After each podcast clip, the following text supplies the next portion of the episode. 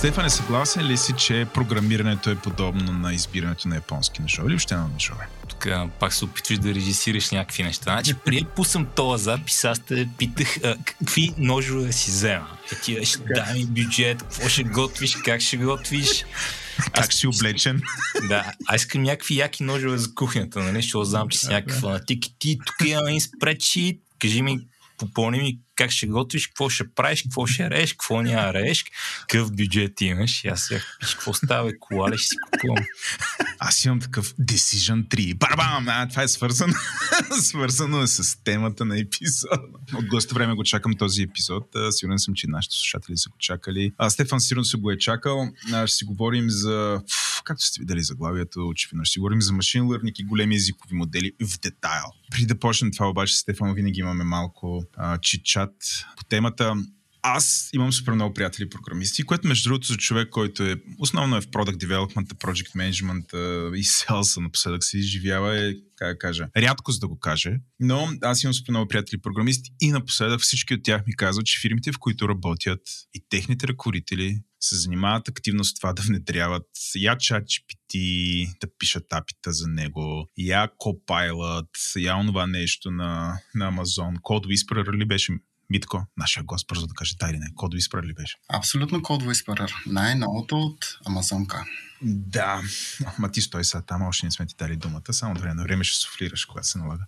И всички са направо потънали в тази тема. И не знам, Стефане, ти, какво е последното ти развитие, последните 2 седмици? Аз някакси тебе те следя по тази тема, как да кажа, на 2 седмици с тебе като сериал. Затова в този епизод ще отразим това. Тук някакъв въпрос ли имаше, Владо? Има въпрос, ползваш ли го, гледаш ли го още аз? Аз знам, че ти го изучаваш в детайл. Кое е то? Machine Learning, Deep Learning, невронни мрежи. Тук не мога да видиш зад мене, но съм натрупал поне 10 книги от Oracle, на такова, на мъртви дървета, за всевъзможни machine learning, deep learning и така нататък неща. Не толкова, че ще ми трябват на работа, защото там има далеч по-компетентни хора от мен, нали? Колкото, че нали, става много популярно напоследък да се говори за това. Викам, това е добър момент да си припомня някои работи и да научи някои нови неща. Нашия общ приятел и твой колега Пешо Базата беше учил в Технически университет. Годината беше, не знам, 2000-та, например. И той дойде и взе да ми обяснява как още тогава че са учили невронни мрежи и как това е симулация на човешкия мозък и това е измислено много отдавна. Паче ни липсват компютрите, с които, как да кажа, да го задвижваме цялото това нещо. И то някакси явно цялата тази работа настина. Компютрите са вече достатъчно бързи, има технологии, които доне ден само Марк Закърбърг си играеше. И буквално, благодарение на нашия гост, с който сме колеги, който малко по-малко ще почнем да представяме, в офиса имаме едно нещо, което сме го нарекли Йоркипе. Йоркипе е някакъв малък космат вредител от Северна България, но така сме си кръстили нашия изкуствен интелект и Йоркипе. Дори идеята беше да е Йоркипе GPT, ама не GPT, ами ползва друг езиков модел, който е Lama, но не само, но Lama основно. Това нещо Lama е на Facebook и ние подкарахме да видим какво е. Това чудо е нещо, което буквално като казвам, нали, пример, че само някакви, да знам, само до преди няколко месеца, само избрани хора имаха достъп до тия неща. Аз съм сигурен, че Марк Закърбърг преди половин година само той имал достъп и там някакви избрани хора от Фейсбук са си играли и изведнъж бам, тия технологии са достъпни за всякакви хора и ние стоиме тук и абсолютно не може да смогнем и минаваме. Нали, това ми е новата теза. Тя не е теза, но всъщност новата теория е, че като че ли толкова бързо се случват технологичните неща, че се появяват парадигми и тия парадигми много бързо, много по-бързо преди изчезват. Значи появява се парадигма. Значи, само преди 2 седмици говорихме, че има новата професия промпт инженер. Бам! Като че ли тая професия се появи, някакви хора сега си го пишат в LinkedIn, че са промпт инженери. И аз, окей, бързи сте, разбирам. И сега се появи AutoGPT, има заплаха да убие промпт инженерите преди да са се родили, което е изключително смешно. Говорим тук вече за някакви неща, които са в рамките на 2-3 седмици. Връщам се обратно към тебе. Съгласен ли си, че парадигмите се сменят, не знам, супер бързо? Какво ти усещането? Ти си носи CTO-то от мен. Всякакви хора в момента там те гледат и ти задават такива въпроси, като CTO. Много хайлево го мислиш, според мен. Първо само ще вметна, че Deep Learning AI, които имат много яки курсове за Machine Learning и Deep Learning, пуснах тия едни Prompt Engineering for ChatGPT курс. което е... Andrew Ng. Да, Andrew Ng. И да, само ще го флагна. Мене не ми е толкова интересно да спекулирам. В смисъл, това, което се случва е да бъде малко по-на земята, е, че нали, просто в момента има резултат след резултат, много интересни неща, които стават с Deep Learning AI и така нататък. А ти предлагам да не се фокусираме толкова много върху, нали, какво става тия дни, какво е актуално днеска. Аз си говорим малко по-скоро за фундаментите, за нещата, които са били много по-различни 5 години, при 5 години. Просто в момента някой направи добри резултати с тях, така виж епизода ще стане малко по-таймлес. Абсолютно, абсолютно. Въпреки това, на финала съм останал няколко... Аз съм ги рекал злободневни въпроси, защото няма как. Трябва да го ги заговорим нещо като Zeitgeist на AI-а къмто 1.5.2023 година, но преди това всичко ще бъде абсолютно таймлес. Казвайки таймлес, време да въведем нашия гост. Здравей, Митко! Здравейте! С Митко сме колеги вече 4-5 години, не го броим. Един от първите слушатели и патрони на Говори Интернет, The OG подкаст от нашата мрежа. Oh, yeah. A.K.A. Митко Нинджа, така ти е прякора, мисля, че и в Twitter. Така се пиша навсякъде, да. И в Дискорда на _. Здрасти, Митко, представи се с няколко думи на нашите слушатели. Слушатели и служители. Бъдещи служители, би сигурно. Значи забелязвам, извинявай, Митко, ще те прекъсвам така, но всеки път, когато сме с някой колега на Владо, той говори по различен начин. Защото се познаваме, смисъл, по-лесно ми е така. Да, пък и аз съм малко лайкабъл. Лесно си говори. Ами, аз съм Митко, пиша на Java основно. Пишех на Java основно, от известно време пише и Python. Почнах интересно, завърши гимназия, ТОХ. И за малко да се включа за ножелата, като си говорихте, ама си викам, айде, няма да се показвам. Нека ламерите да си говорят. Нека те, да. Но после рязко завих към информатиката и попаднах в университет, информатика и компютърни науки. Кой университет? Бургаски свободен университет. Най-прекрасното място за учене на информатика и компютърни науки, когато аз попаднах там. Всъщност, според някои, малко съм закъснял, но тогава завърших какво да правя. Но иначе програмирам от преди това, защото странно, но в ТОХа имахме 9 часа информатика седмично, там в 9 и 10 клас, което мисля, че трябваше да ни показват някакви... Да. Тя беше някаква менеджерска специалност и трябваше да ни показват някакви софтуери, да ни обучават как се работи в хотели, ресторанти и така нататък, но всъщност учихме Паскал, което беше яко. Паскал, HTML, едно и също нещо. И така, запалих се и почнах да програмирам. И това се случва отдавна, от 2002-2003 година. И тогава Чичо ми, който също беше програмист, той каза, виж колко, ако ще се занимаваш сериозно, учи Java. И аз обикалям Бургас и търся някой да ме учи на Java. Нали, такъв по улиците. Ами почти по улиците, да. Тогава... Няма ми някой с Java! В тия времена можеш да ходиш на компютърен клуб, да цъкаш контра, по-отдадените Heroes. Но да, търсих. Всъщност Бургас имаше компютърни клуби, в които не можеш да играеш игри по това време. Тоест, отиваш и може да ползваш. Не, матрица Бургас нямаше. Имаше Корубата, имаше някакви други. Но не, бяха бизнес интернет места. Имаше бизнес софтуер, и мога да седнеш и да си ползваш. Но и там те предлагаха и някакви курси, да обучават разни неща, но нямаха за Java. И в крайна сметка никой не искаше да ми показва Java, отидох в университета да уча Java. Отнемай къде. Да. За нашите по-млади слушатели, в началото на 2000-та година Java-та беше някакво тайно познание, което 4 човека в България имаха и трябваше много така внимателно да им се примолите да ви научат как да си пуснете Еклипса, как да напишете Public Static Void Main и така нататък. Ами аз обзаведах с книги. Оказа се много странно преживяване по това време да си вземеш книга за Java. А всъщност, когато и да е книга за програмиране, първите ми книги за програмиране бяха супер яки, бяха за любимите ми езици, като XML и SQL. Чакай те прекъсна, коя ти беше първата книга за Java? Първата книга за Java беше някакъв курс за сертификат Java 2 нещо си, так му беше излязъл Java 2. Но аз така и не можах да е... В смисъл, то беше подготовка за курс, нищо не разбрах от нея. Подготовка за сертификат имам предвид. Откъде я научи в крайна сметка? Джалата ли? Да. Като почна да работя. В смисъл, не, някакви базови неща от езика си научих в университета. Не, там, каквото правихме, опитах се да си напиша дипломната работа на Java. До някъде успях. И така. Взе ли диплома? Взех диплома. Бакалавъра поне го взех, магистър. Изкуствен интелект още не съм. И аз имах такъв момент, където трябваше да науча Java Valo, защото нали, като в университета открих, че трябва да си търся работа и беше сега къде ще ме вземат. Трябва да науча Java. И научих Java и учих от една книжка Thinking in Java. Чао ли си, Митко? Много култура. Попадал съм на нея и те цялата серия Thinking in са готини. Има за JVM езиците, мисля, че има няколко книги. А спомниш си коя е първата ти програма, която написа? Ти знаеш, че ще питаме този въпрос.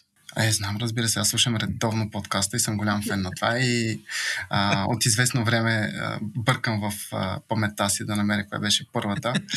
И странно мисля, че първата програма, която написах, беше да си променя AutoExec-бата на Windows 3.11-ката, така че всъщност на DOS-а, така че да тръгне Windows автоматично. Ага.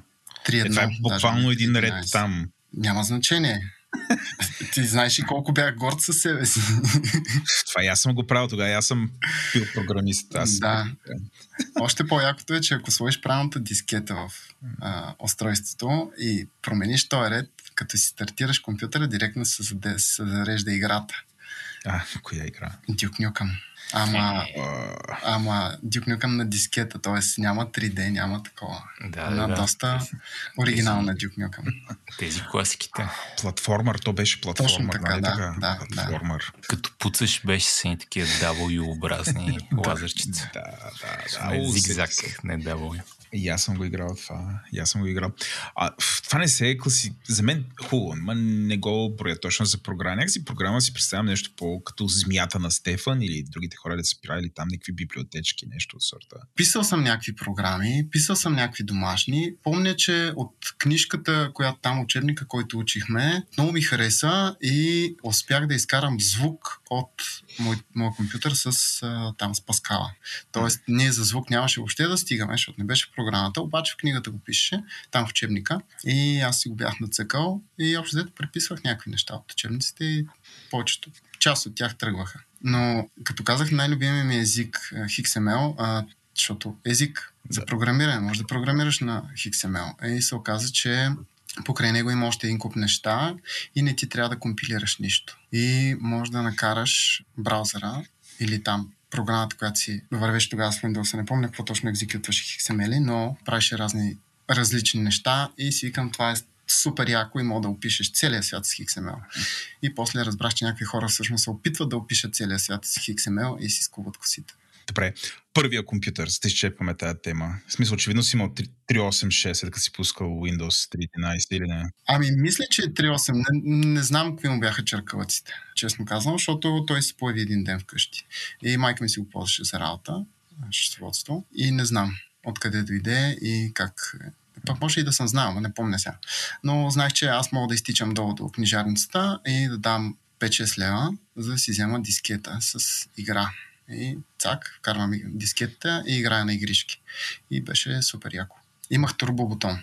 Имах турбобутон, но не помня отколко на колко отиваше. Сигурно 13 на 33. И хубаво, отиде в университета, видимо си го завършил.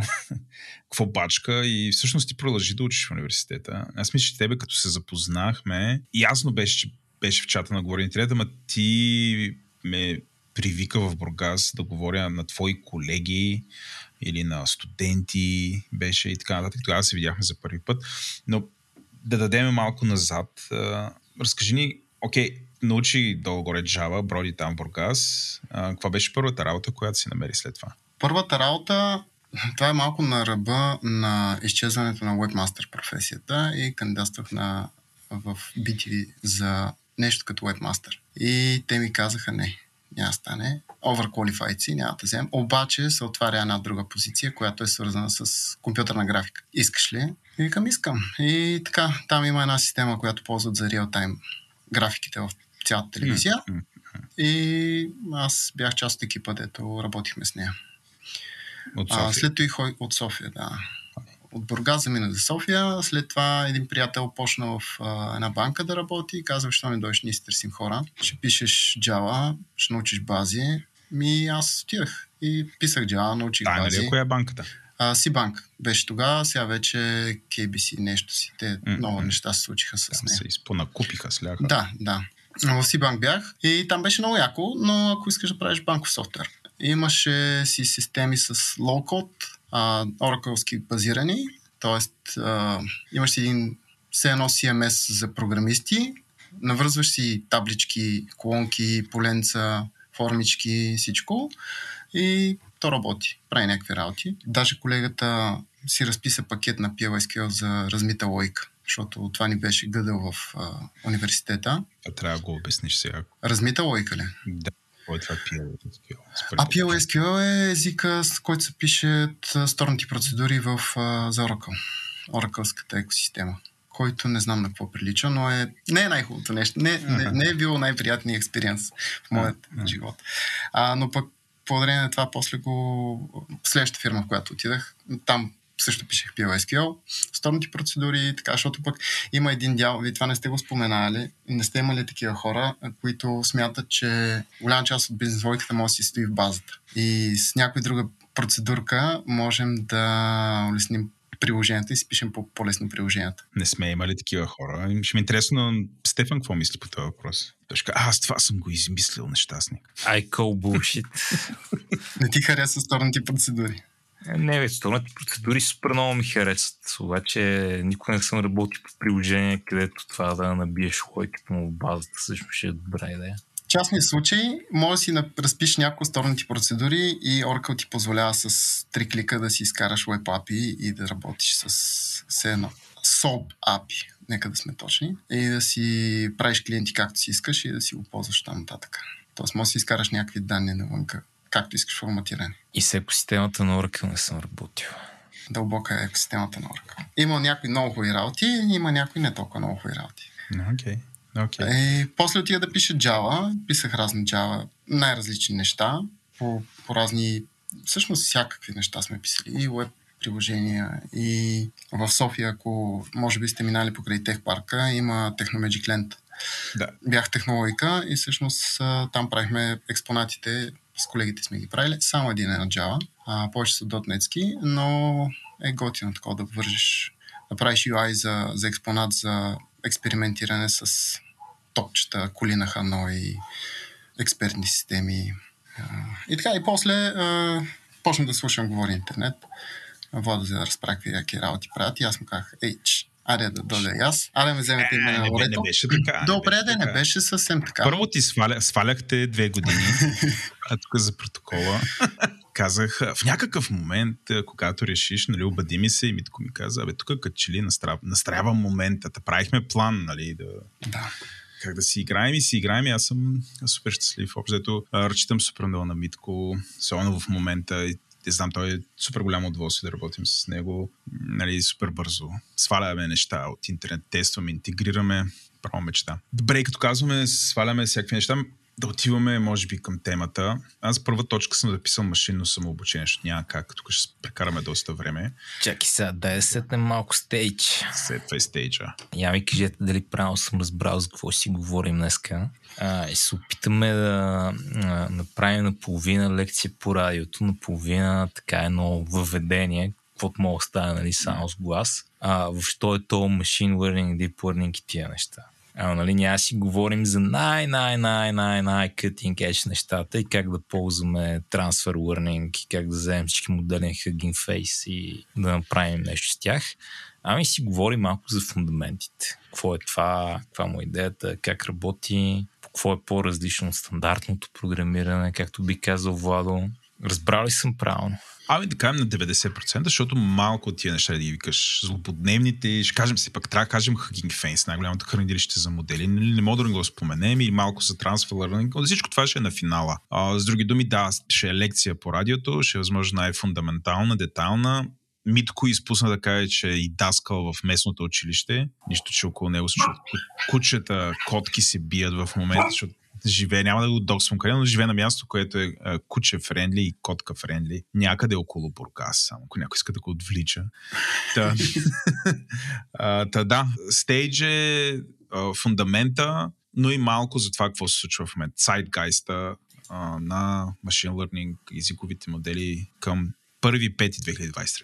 Казвайки всичко това, предлагам да почнем. Трябва да обясним какво е това машинно самообучение. Нали така превеждаме на български машин лърнинг? Точно така, да. Машинно самообучение. Що е самообучение? Представи, че има нужда от толкова примери. Ами, защото ти само даваш примери и то се научава от примери. В смисъл, че има видове самообучение. Само да кажа, че машинното самообучение е малка част от цялата област, която наричаме изкуствен интелект. И много хора не искат да наричат, която и да е част от това нещо, изкуствен интелект, и го смятат за кофти маркетингов термин. Аз вече може би се ориентирам към тая част от хората, но машинното самообучение в общи линии са набор от инструменти, с които можем лесно да, например, да прогнозираме. Тоест имаме много данни, достатъчно много данни, така че да не можем сами да боравим с тях, но искаме да получим някаква ценна информация от тях. Избираме си алгоритъм за машинно самообучение, пускаме данните през този алгоритъм и накрая получаваме модел. Сега, склонен съм да твърде много упростявам нещата. Ако ви се стори, че нещо прекалено просто звучи, може да се опитаме да се потопим по-надълбоко. Но в общи линии това има най-различни методи за машинно обучение. Добре, ти като каза, че има някакви други дялове, изброй ги, поне кои са, защото нали, хората изкуствен интелект, като кажат, и винаги се сещат за машинното самообучение. Какво е? Кои са другите забравени неща? Те не са толкова забравени, но да речем до около 2012 година Computer Vision си е дял на изкуствен интелект, но се води Computer Vision. Роботиката е друг дял на изкуствен интелект, който може и да не е толкова. Някой смята, че не е толкова изкуствен интелект. Обработка на естествен език, това прекрасно необятно поле, в което се ровим, също е дял на изкуствен интелект, което всъщност всички тия дяла в момента се възползват от инструментите на машин лърнинга. И то машин лърнинг става популярно сега, защото имаме достатъчно много данни. Като казвам сега, от след 2006-2007-2008 година. Там, като почнаха да събират всички много данни. Да си позволят да ги пазят и да ги ползват после. Ако си спомняте, имаше един хайп за инструменти за Big Data. И това да си Big Data инженер беше интересен тайтъл. После се появиха каза, че айде вече знаем как да събираме и ползваме огромни масиви от данни. Айде сега да ги ползваме малко по-добре. И какво да правим? Айде ще ритнем тук кофата с scientific papers и ще видим какво ще излезе. И излиза machine learning, който е много подходящ. Инструментите, които са в тази група алгоритми, са много подходящи за ползване с множество данни. Сега, дали данните ще са с етикети, което е супервизирано, или обучение с учител, или ще са просто данни, така изсипани, което е unsupervised, или пък ще си опишем света, в който ще съществуват данните, и ще пуснем един агент сам да се оправя, само ще му поставим някаква цел на по-високо ниво, така наречен reinforcement learning или обучение с поощрение. Това са различни видове обучения, които може да правим. И сега алгоритми има най-различни. Алгоритми за класификация, алгоритми за кластериране, алгоритми за попълване на празни места, алгоритми за предвиждане, кой ще е следващия елемент в редицата, примерно. Или ако има някаква голяма таблица, обаче има някакви пропуски в нея и не е важно да имаме адекватно попълване на тия пропуски, може да използваме някакъв алгоритъм, базиран на машинно обучение, на който сме дали всички останали полета в таблицата, и той си не дава предвиждане какво би трябвало да има на празните места. Та машинното самообучение общо взето е това. Бих искал да го направя малко по-конкретно за хора, нали, които никога не са занимавали с това, нямат никаква идея за какво е да реч. И искам да мога да си представят нещо. Така че една отправна точка, от която бих тръгнал аз, е supervised learning. Така, обучение с учител. Бележка за терминологията. Аз методично ще ползвам английските имена и ще бягам от българските, понеже много мъчително ми идват преводите. На мен също, но не си харесвам произношението на част от термините, така че понякога ги превеждам. Важи, но просто отказвам да казвам машинно самообучение. Просто учения в банк, който седи и измисля как да превежда такива неща на български, мисля, че ни тролва всички. Просто.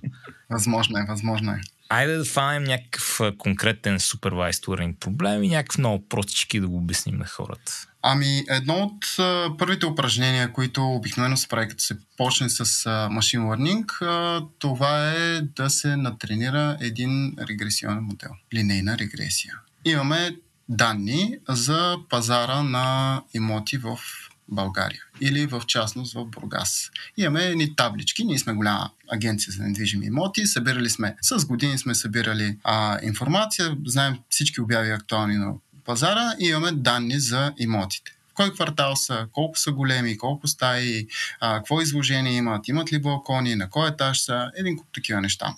Каква цена имат, цена на квадратен метър и така.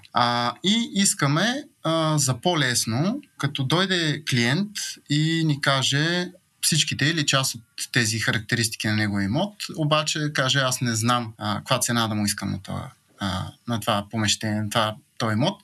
Ние да му кажем, ако сме експерти, много лесно, на база на собствените си знания и опит, ще му кажем, тук спокойно можеш да искаш 300 евро на квадрат. Защото си линия, първа линия до морето, на практика в Блатото. Говоря за Бургас. Има един квартал, в който е така, се заблатява доста често. Изгрев ли е това? Не, изгрев е на висок. Лазур. Не, за Комулка говоря. Комулка е... Ако правилно си спомням уроците по география, една от или единствената естествена депресия в България. Тоест там е под... морското ниво. Okay. От едната страна имаш езеро, от другата страна имаш морето и там се случва да се наводни, въпреки усилията на всички. Така както и да е малко. Захваснахме се. Имаме си табличка с данни и искаме, последната ни колона е цената на имота. И искаме, като дойдат нови данни с всички други колони попълни или част от колоните попълни, ние да получим адекватна цена на имота. Това е един класически и прост пример и може да си обучим една линейна регресия, един модел за линейна регресия да не ги смята тия неща. Да пробвам да видя дали го разбрах. Значи, ситуацията е, искаме да имаме алгоритъм, на който му даваме характеристиките на апартамент в Бургас и той да ни каже каква му е пазарната цена. То идеята е, нали, не аз тук като експерт отивам и сега пише алгоритъм, където пише if стаи, тогава еди какво си, if дистанция от плажа еди какво си, if етаж еди какво си. Нали, не искам да пиша някакъв такъв алгоритъм и не искам да ходя и да гледам данните и да ги анализирам. Ами вместо това искам да взема едно нещо, на което да му изсипя всичките данни, ети 1000 апартамента, 5000 апартамента, 10 000 апартамента, ети тяхните характеристики. Английската дума за това е фичери, между другото. Mm-hmm. И ето колко струва всеки от тях. И като ти дам всички тия неща, ти сега тук ми дай нещо, което ще наричаме модел, на което като му давам нови характеристики на апартаменти, които модела не е виждал, той ще ми дава добри оценки. Да, точно така. На възможно най-така базовия начин търсим функция, която взима характеристиките на апартамента и ни връща някакво предположение колко ще струва този апартамент. Точно така. И функция е много хубаво нещо, което споменаваш. Нататък ще ни трябва.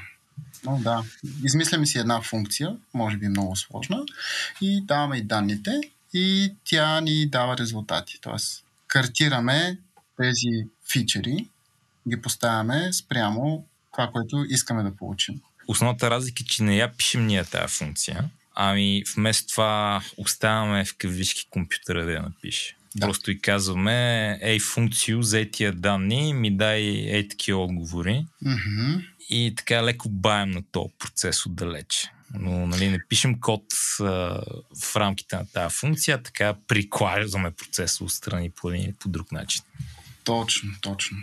Сега не знам колко ще е лекция по радиото, колко ще се получи, но ако се опитаме да начертаем всички характеристики на една схема, на една диаграма, да ги графираме, то регресията, примерно, е една линия или в простия случай, когато имаме хикси, т.е. когато имаме малко фичери, една линия, която ни описва данните, т.е. описва средата на данните, еднакво далече от всички точки. И знаем, че каквото и да дадем после на функцията, която се е получила, тя ще е някъде, резултата ще е някъде там пак в данните, които имаме. И ще отговаря би следвало да отговаря на истинността, т.е. на това, което е в целта ни, целевата ни променлива. Добре, това го направи малко по-конкретно. Ти за линейна регресия ли говориш в момента? Да, за линейна регресия. Защото тук, нали, интуицията на начинаещия е много различна от интуицията на експерта. Аз много време ми отне да го свана това в началото. Значи, нали, линейна регресия е най-баналният алгоритъм за machine learning, ако ще е най-баналният модел, нали? Като казах, че кажеш на компютъра функция, тук намери как да работиш точно, но ти избираш, нали, нещо за вида на тази функция. Тук има много детайли. Не можеш да избереш баш каквато функция искаш, нали? Но една опция, която мога да имаш, е линейна регресия, което значи функцията ти е някаква линейна комбинация на фичерите ти с някакви тегла. Например, ако ще оценяваш крайната оценка, броя квадратни метри умножени по едно число, плюс броя метри от плажата ивица умножено по друго число, плюс, и тук това ще е малко грешно, но нищо, етажа, на който се намираш, умножено по трето число. Една такава функция A1 по X1 плюс A2 по X2 плюс A3 по X3 и така нататък, равно цената на апартамент. Като ти това, което правиш за тренирането, е имаш, нали, тия X1, X2, X3, които са фичерите ти, табличка с пълните данни, а тези A1, A2 и A3 са теглата на мрежата, които... то не е мрежа, още теглата на регресията, която тя си учи. И в общи линии има един алгоритъм, който хвърляш данните на линейната регресия и тя намира тегла, с които ти минимизират грешката. Точно така. Да ме опитва се да намерени такива тегла, за които данните, с които си е тренирал, ще са или възможно най-точни, или поне с най-малка грешка. С най-малка, да. Да, и това са някои такива съществени момента. Като къде е тук, за мен беше много объркващо това с интуицията. Защото в началото, нали, си мислиш, ми имаме и точки и търся права, която минава през тия точки. За тази задача прогнозиране на конкретна стойност, правата не е това, което търсим. Има други задачи, за които правата може да е това, което ни трябва. Примерно класификационна задача. Ако и може да построим права, която разделя данните достатъчно точно, т.е. достатъчно ясно ги разделя, тогава можем да използваме тая права, дали ще е линия или някаква хиперравнина, но можем да използваме тази линия, за да кажем това е клас 1 или клас 2, да ги разделим. Но това е друга задача. Добре, аз сега говориш за регресия. Впрочем, за нашите слушатели, кратко, не регресия, за класификация. Накратко, регресия е когато, нали, функцията ни връща число и това е в кавички непрекъснато число. Класификация, която упростяваме, тук ни връща булева стойност, да или не. Да. Примерно регресионен проблем е колко струва този апартамент, класификационен проблем е на тази снимка има ли котка. Да. Но сега чакай малко, линейната регресия все пак пуска права, нали? Не е права, която разделя от тук са котки, на там не са котки, ами е права, нали, която моделира цената на апартамента. Примерно, знаеш само квадратните метри. Нали, ще е права, когато търсите колко повече квадратни метри, толкова по-скъп апартамент. Но там, където става така забавно с интуицията, е, че, нали, лесно да мислиш за права в две измерения. Нали, всички сме виждали графика с права, но като имаш много фичери, като имаш 50 характеристики на този апартамент, всъщност имаш хиперравнина в 50 измерно пространство. Което малко трудно си го представиш. И дори не е някакъв такъв много интересен, дори не е много важно да можеш да си го представиш, няма някаква дълбока интуиция силно, ако си го представиш, но поинтът е, че един такъв модел, който е права в 50 измерения, може да моделира нещата относително доста по-добре, отколкото поне аз очаках първоначално. Да, изненадващо добре. Има множество такива алгоритми, които са простички, работят бързо се обучават и дават изненадващо добри резултати. Всъщност те са полезни, когато, както казваш, имаме 50 фичера, имаме 50 хиляди фичера. Има ситуации, в които няма смисъл човек да се занимава, да обработва такъв тип данни. По-добре е да се намери начин, инструмент, с който това да става автоматично. И всъщност цялото поле изкуствен интелект е това, да се направят такива инструменти, които да подпомогнат експертите да вършат някаква работа, която или в някакъв момент става TDS, но то цялото ни програмиране, т.е. всичката ни работа е така.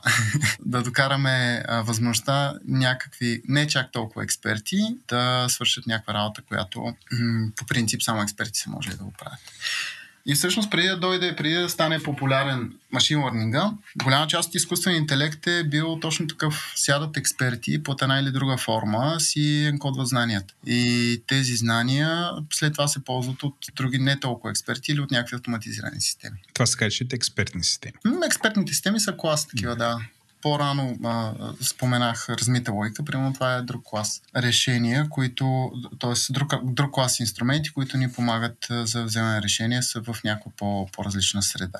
Добре, аз искам да избягам от хай-левела и да се върна малко към детайлите. Mm-hmm. Все още се опитваме да обясним machine learning. Какво казахме до момента? Проблема е, имам данни, търся функция, за които като ти дам тия данни, връща тия резултати и ползваме разни неща в machine learning библиотеките, които ползваме, за да открият тази функция вместо нас. Като ние им казваме, примерно тук про линейна регресия. Mm-hmm. И тук пробва и нещо друго, има там други алгоритми. И казахме, че има класификационни проблеми и регресионни. Да. Добре, сега какво са други примери за machine learning алгоритми? И тук все още не искам да вляза в недоволните мрежи, също нека си поговорим и малко за това. Ще ми извините за тангента. Значи, това, което става популярно последните 5-7 години е Deep Learning, което са невронни мрежи, които имат доста комплексност. Тях и доста нови идеи се раждат постоянно, които продуцират тия модерни резултати. Примерно за ChatGPT ще видите нещо като неврон. То ще видите невронни мрежи. Но преди невронните мрежи станат популярни и те станаха популярни, защото едно има повече данни и две има много по-бързи компютри. При това дълго време са се ползвали разни други методи за машинно самообучение, които понякога дори се нарича статистика learning. И те са тая част от machine learning, който не са невронни мрежи. Линейната регресия е пример за това. Макар че от всички такива алгоритми линейната регресия поне е най-малко статистическата. Най-така се доближава до нещо, което има и в невронни мрежи. Иска да кажа, но да, също и не е много статистическа в някакъв смисъл. Дай си поговорим малко сега за machine learning алгоритми от преди deep learning. От преди deep learning то пак зависи какво ще ползваме. Тоест, какъв тип задача решаваме, но ако да речем класификационна задача, можем да използваме например Support Vector Machines или Decision Trees, дърво на решенията. Или можем да се включим вече в малко по-статистическите методи, като бейсови мрежи или гаусови процеси. Четири неща са, които да обясним с малко детал. Какво е Support Vector Machine? Support Vector Machine е такъв класификационен алгоритъм, който може да ни каже, като му дадем достатъчно наброй данни, които между другото може да са достатъчно малко наброй. В смисъл, че лесно се обучават. Лесно се обучават, че са доста... Да, някакви бройки, като за хората да си го представят. Хиляди, стотици... С стотици примери можем да си направим Support Vector Machine. Support Vector Machine е такъв инструмент, с който си построяваме вектор, който разделя пространството ни, пространството на данните, това с което обучаваме. Тоест, създаваме един такъв supporting вектор, който идеално минава някъде през средата на това информационно пространство и всички елементи, които се намират от едната страна, са класифицирани по един начин, които се намират от другата страна, са класифицирани по друг начин. Има ситуации, когато от разпределението на данните е важно, т.е. се вижда, че няма как да бъде използван този метод за класифицирането. Сега като кажеш вектор, имаш пред хиперравнина, нали? Хиперравнина, да. На практика е хиперравнина, да. Като слезем до по-малко измерение, да. Да кажем, че стига толкова за Support Vector Machine. Decision Tree. Decision Tree е начин да си обучим модел, който да наподобява един куп това, което спомена, if-else-ове. На практика от данните, тъй като имаме всички данни, т.е. изначално ни е ясна пълното пространство с данните. Няма нещо, което да не ни е ясно. А то алгоритъмът се научава в случай, че даден фичър е с дадена стойност, дървото се разклонява към следващия фичър и оттам взима според това каква е стойността на даден фичър, продължава надолу, докато стигне целта. Целта може да е класификация, обикновена класификация. Тоест, според фичерите, които имаме за това, което класифицираме, да го подредим някъде. Добре, да го направим малко по-научно фантастично, защото това няма да се реши с Decision Tree, но даваме тук много снимки на котки и не котки. Нали? Отново дисклеймер, това не става с Decision Tree, но ако може да стане с Decision Tree, Decision Tree проверя сега тук това на снимката космато ли или не е космато. И ако е космато, проверяваме кафяво ли е. Ако е кафяво, ако не е кафяво, проверяваме какво си. Ако не е кафяво, проверяваме какво си. Може да видим и в каква степен е кафяво. Тоест, ако фичъра е някакъв конкретен, може според това каква е стойността му да бранчваме на различни посоки. Но всъщност интересно е, че казах, че не се решава с Decision Tree, защото наскоро. Като казвам наскоро, имайте предвид, че последните няколко години наскоро излезе пейпер, който казва, че ако замразим произволна невронна мрежа, може да я представим като Decision Tree. И това е свързано с един от проблемите, които имаме с невронните мрежи, но после ще говорим за тях. Стигнем и там. Възможно е да се представи като Decision Tree проблем. Това с класифицирането на котките. Все някак ще трябва да парсиш картинката обаче. Да.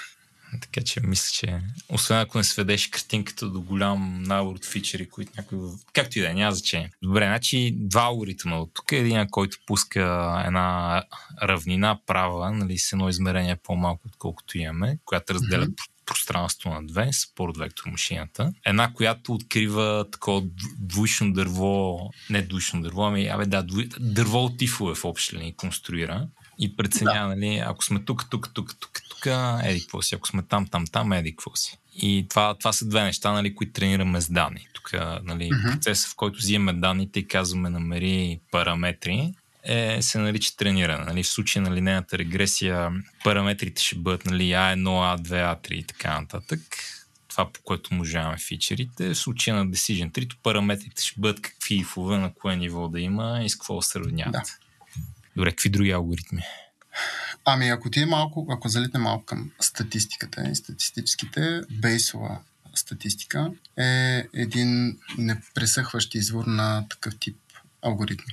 Голяма част от тях се комбинират вече. В днешно време всичко се прави на невронна мрежа, после ще кажем защо, но взем бейсова статистика, може да управляваме процеси, които са взаимосвързани. Тоест, там може да изследваме или да разчитаме на причинно-следствена връзка. Ако имаме наблюдение, че дадено събитие се е случило еди си кога, еди си как, и след него се е случило друго събитие и можем да експериментираме с това, нали? Да кажем, че има причинна връзка, може да си нарисуваме един такъв насочен граф без цикли. Важно е да знаем, че данните са такива, т.е. че има козалити, че има причинно-следствена връзка. Можем да си нарисуваме такъв граф, който да ни е всъщност модел на това, което изследваме и да получаваме, след това като му пуснем невиждане до сега, може да го питаме на практика това. Какво ще стане, ако оригиналната стъпка се промени по някакъв начин, с малко. И тогава то си минава, алгоритъм се минава по графа, отново се настройват вече на базата на това, което е видяно от данните, вероятността дадено събитие да настъпи след дадено друго събитие, получаваме накрая препоръка или резултат. Но това е отново свързано с тип задачи, за които сме сигурни, че данните ни показват причинно-следствена връзка. Така нареченото козалити. Данните са цифри или може да са всякакви неща? Ами, каквито и да са, можем да ги енкоднем до цифри. Обикновено работим с цифри. Да, значи трябва ги оберем от цифри, като, нали, в някой случай е много тривиално, в някой случай е малко по-пипкава работата. Примерно, броя квадратни метри в нашия пример за апартамент е цифра. Етажа не е. Етажа е цифра, но искаме да го енкоднаме по малко по-различен начин. По-скоро е лейбъл някакъв, да. Примерно, квартала, в който се намираме, колко хубав. Да. Нали? Има много яки квартали, средно яки квартали, по-тъпи квартали и така нататък. И това трябва да намерим начин да го обърнем до някакви числа в крайна сметка, като, нали, има различни подходи. Всъщност, това ми напомня, че отвъд алгоритмите, нали, които човек може да ползва, в смисъл моделите, както искате да ги наричаме, нали, формата на функцията, която търсим, има и един тон вудо, навързан с практикуването на machine learning. Нали, от една страна има и такъв момент да разбираш overfitting, underfitting, как да тренираш хипертунингова на хиперпараметри, и от друга страна има цялото нещо наречено feature engineering. Дай поговорим малко за тия две неща, да могат хората да добият представа. Нали, какво се случва в процеса на трениране и модел. Нали, първата стъпка, добре, имам някакви данни от някъде, апартаменти в Бургас, и съм си избрал тук някакъв алгоритъм, който да ползвам. Да кажем, линейна регресия, го държим просто. Ами това, което каза, е за фичър инжиниринга. Може би първата ни стъпка е да си изберем подходящите фичери, с които може да тренираме регресия. Ако сме избрали регресия. И това е цялата работа на Data Scientist-а. Всъщност има някакви данни и от тия данни трябва да избере, първо трябва да е ясна целта, нали, какво искаме да получим. В случай, ако искаме цената на наложилище да получим, трябва да изберем кои точно фичери ще запазим. Може да искаме всички фичери. Ако искаме всички фичери, тогава трябва да ги сведем до някакъв общ формат, общо представяне. Може обаче да искаме да комбинираме два или три фичера и да си създадем нов фичер. Това е инженерването на фичър, т.е. да си измислим. Ако, например, говорим за текст, сега текста лесно ще го превърнем ще му вземем енкодинга и готово, цифрички. Всяка буквичка има някаква цифрова стойност и може да я ползваме така. Обаче има някакви други неща, свързани с текста, които могат да са ни интересни. Примерно, дължина на изречението. Или ако работим на ниво изречение. Ако работим на ниво дума, място на думата в изречението. Искаме това нещо да го енкодим. Това могат да са различни фичери. Ако искаме да... С звук и картина, между другото, съм малко по-бос, защото не са ми толкова интересни. И не съм ги следил толкова отвътре. Но там по същия начин можем да масажираме данните, така че да получим нови фичери, които да са релевантни към това. В Machine Learning си има и такива под теми, които са... Тоест, може да използваме методи за Machine Learning, така че да работим само с фичерите. Тоест, или да си намалим размерността на пространството, което работим. Това, което се нарича Dimensionality Reduction или анализ на базови компоненти, PCA, т.е. да определим от фичерите, които имаме, да видим каква е тяхната, колко силно се корелират, примерно, и на базата на това да изберем тези фичери, които са най-силно свързани с всички останали и тези, които са най-слабо корелирани, да ги махнем. Това може да е стъпка преди да създадем модела, с който ще работим. Ако да речем следващия поред, там е Decision Tree. Тоест искаме да си намалим фичерите за Decision Tree, може да използваме PCA, Principal Component Analysis. Но накратко, нали, имам данните, харесвам си някой алгоритъм и едно нещо, в което ще прекарам много време да правя, поне в началото, е сега да си погледна данните, да видя какви фичери имам, да видя в тия фичери има ли някаква логика, да видя има ли релация между тях и примерно мога да си разгледам данните и да видя, че неща, които са в квартал Меден рудник, там нещата са доста по-евтини, например, или не знам и аз. И си кажа, добре, значи това, че апартамент в Меден рудник е важно. Мога да си го изкарам като отделен фичър, булет флаг, тук в Меден рудник ли съм или нещо. Това афектира цената, да кажем негативно. Не съм от Бургас, не знам, само гадая. Но има един момент взимаш си така таблицата с данните и си играеш с нея и гледаш тук това смислено ли е, не ли е смислено, искам ли да го трансформирам по някакъв начин да е по-лесно за модела. Има ли някакъв инсайт, моля да измисля някаква връзка между два фичера, която да превърна в трети фичер, което също ще помогне на модела. Някакви такива работи. Примерно най-баналното нещо, което мога да направя, да кажем в моят пример с апартамент имам GPS координати и ще има някаква релация между тия GPS координати и цената на апартамента, но пък ако за всеки GPS координат го мапна до квартал и получа квартал, в който се намира, това може би също ще е полезна информация за алгоритъм, защото има скъпи квартали и евтини квартали в повечето градове. Например, в София Лозенец може би е по-скъп квартал, Люлин може би е по-евтин квартал. Вал, ти софиянците ще ми кажеш дали съм прав. Аз съм от младост, така че да не се обаждам много. То от скъпите или от евтините? Напоследък и от скъпите. Заради хубавата инфраструктура, има метро. Също тия GPS координати мога да отида да видя къде спирките на метрото и да ги обърна до дистанция от спирка на метрото. И това също може да е полезен фактор. Та има един момент такъв на обработват се данните първоначално малко, така че да имаш по-добри резултати. Това се нарича фичър инжиниринг. Ползваме инструменти Pandas, Jupyter понякога, които на мен са ми много забавени, поне в Python. но има и такъв data science момент, който е интересен. Другият такъв момент, който си трудно да отбележим е водото около тук добре ли се справям или не се справям добре. Примерно това са теми като overfitting, underfitting, като как си мерим моделите, дали са добри или лоши, как ги оценяваме и така нататък. Искаш ли да кажеш 2-3 приказки за това? Ами искам, да. Разбира се. Пак, малко зависи от типа обучение, който правим. Ако имаме обучение с учител или Supervised Learning, там е много ясно... Дай се им само на Supervised Learning. Само на Supervised, добре. Да не го правим по-сложно, защото като кареш на Supervised и Reinforcement, може да стане много бъркащо. Става интересно, да. Предварително ни е ясно. Имаме си данните за всеки ред в... Ако си представим, че данните ни са таблица, за всеки ред в таблицата имаме една колона, с която искаме да предвиждаме.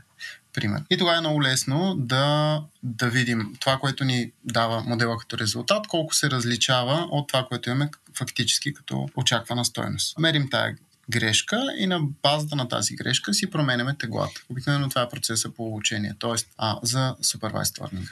Имаме някаква очаквана стойност, имаме стойност, която получаваме от модела, и разликата в тия двете, обикновенно, даже по-често средна квадратична грешка, защото пускаме няколко паса, насъбираме на няколко, т.е. с някаква част от данните го правим това, събираме за всичките и на базата на тези опити връщаме обратно да си променим така наречените тегла или параметри, които променяме на модела. Правим го достатъчно пъти, така че да получим минимална грешка. Overfitting обикновено наричаме това, когато грешката не спре да намалява и стане 0, т.е. нямаме грешка. Това означава, че сме научили напълно данните, с които тренираме. Което може да е проблем. Обикновено се случва, когато имаме малко данни или не сме избирали подходящите фичери. Т.е. фичерите не са достатъчно представителни. Този проблем си го решаваме, като си разбъркаме данните или си разделим данните на данни за трениране, данни за тестване,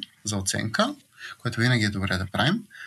И всъщност така, ако нямаме достатъчно данни, може да си съчиним. Дай да постоим малко на разделението на данни, понеже това е важен момент. Примерно, отивам и взимам 5000 апартамента в Бургас.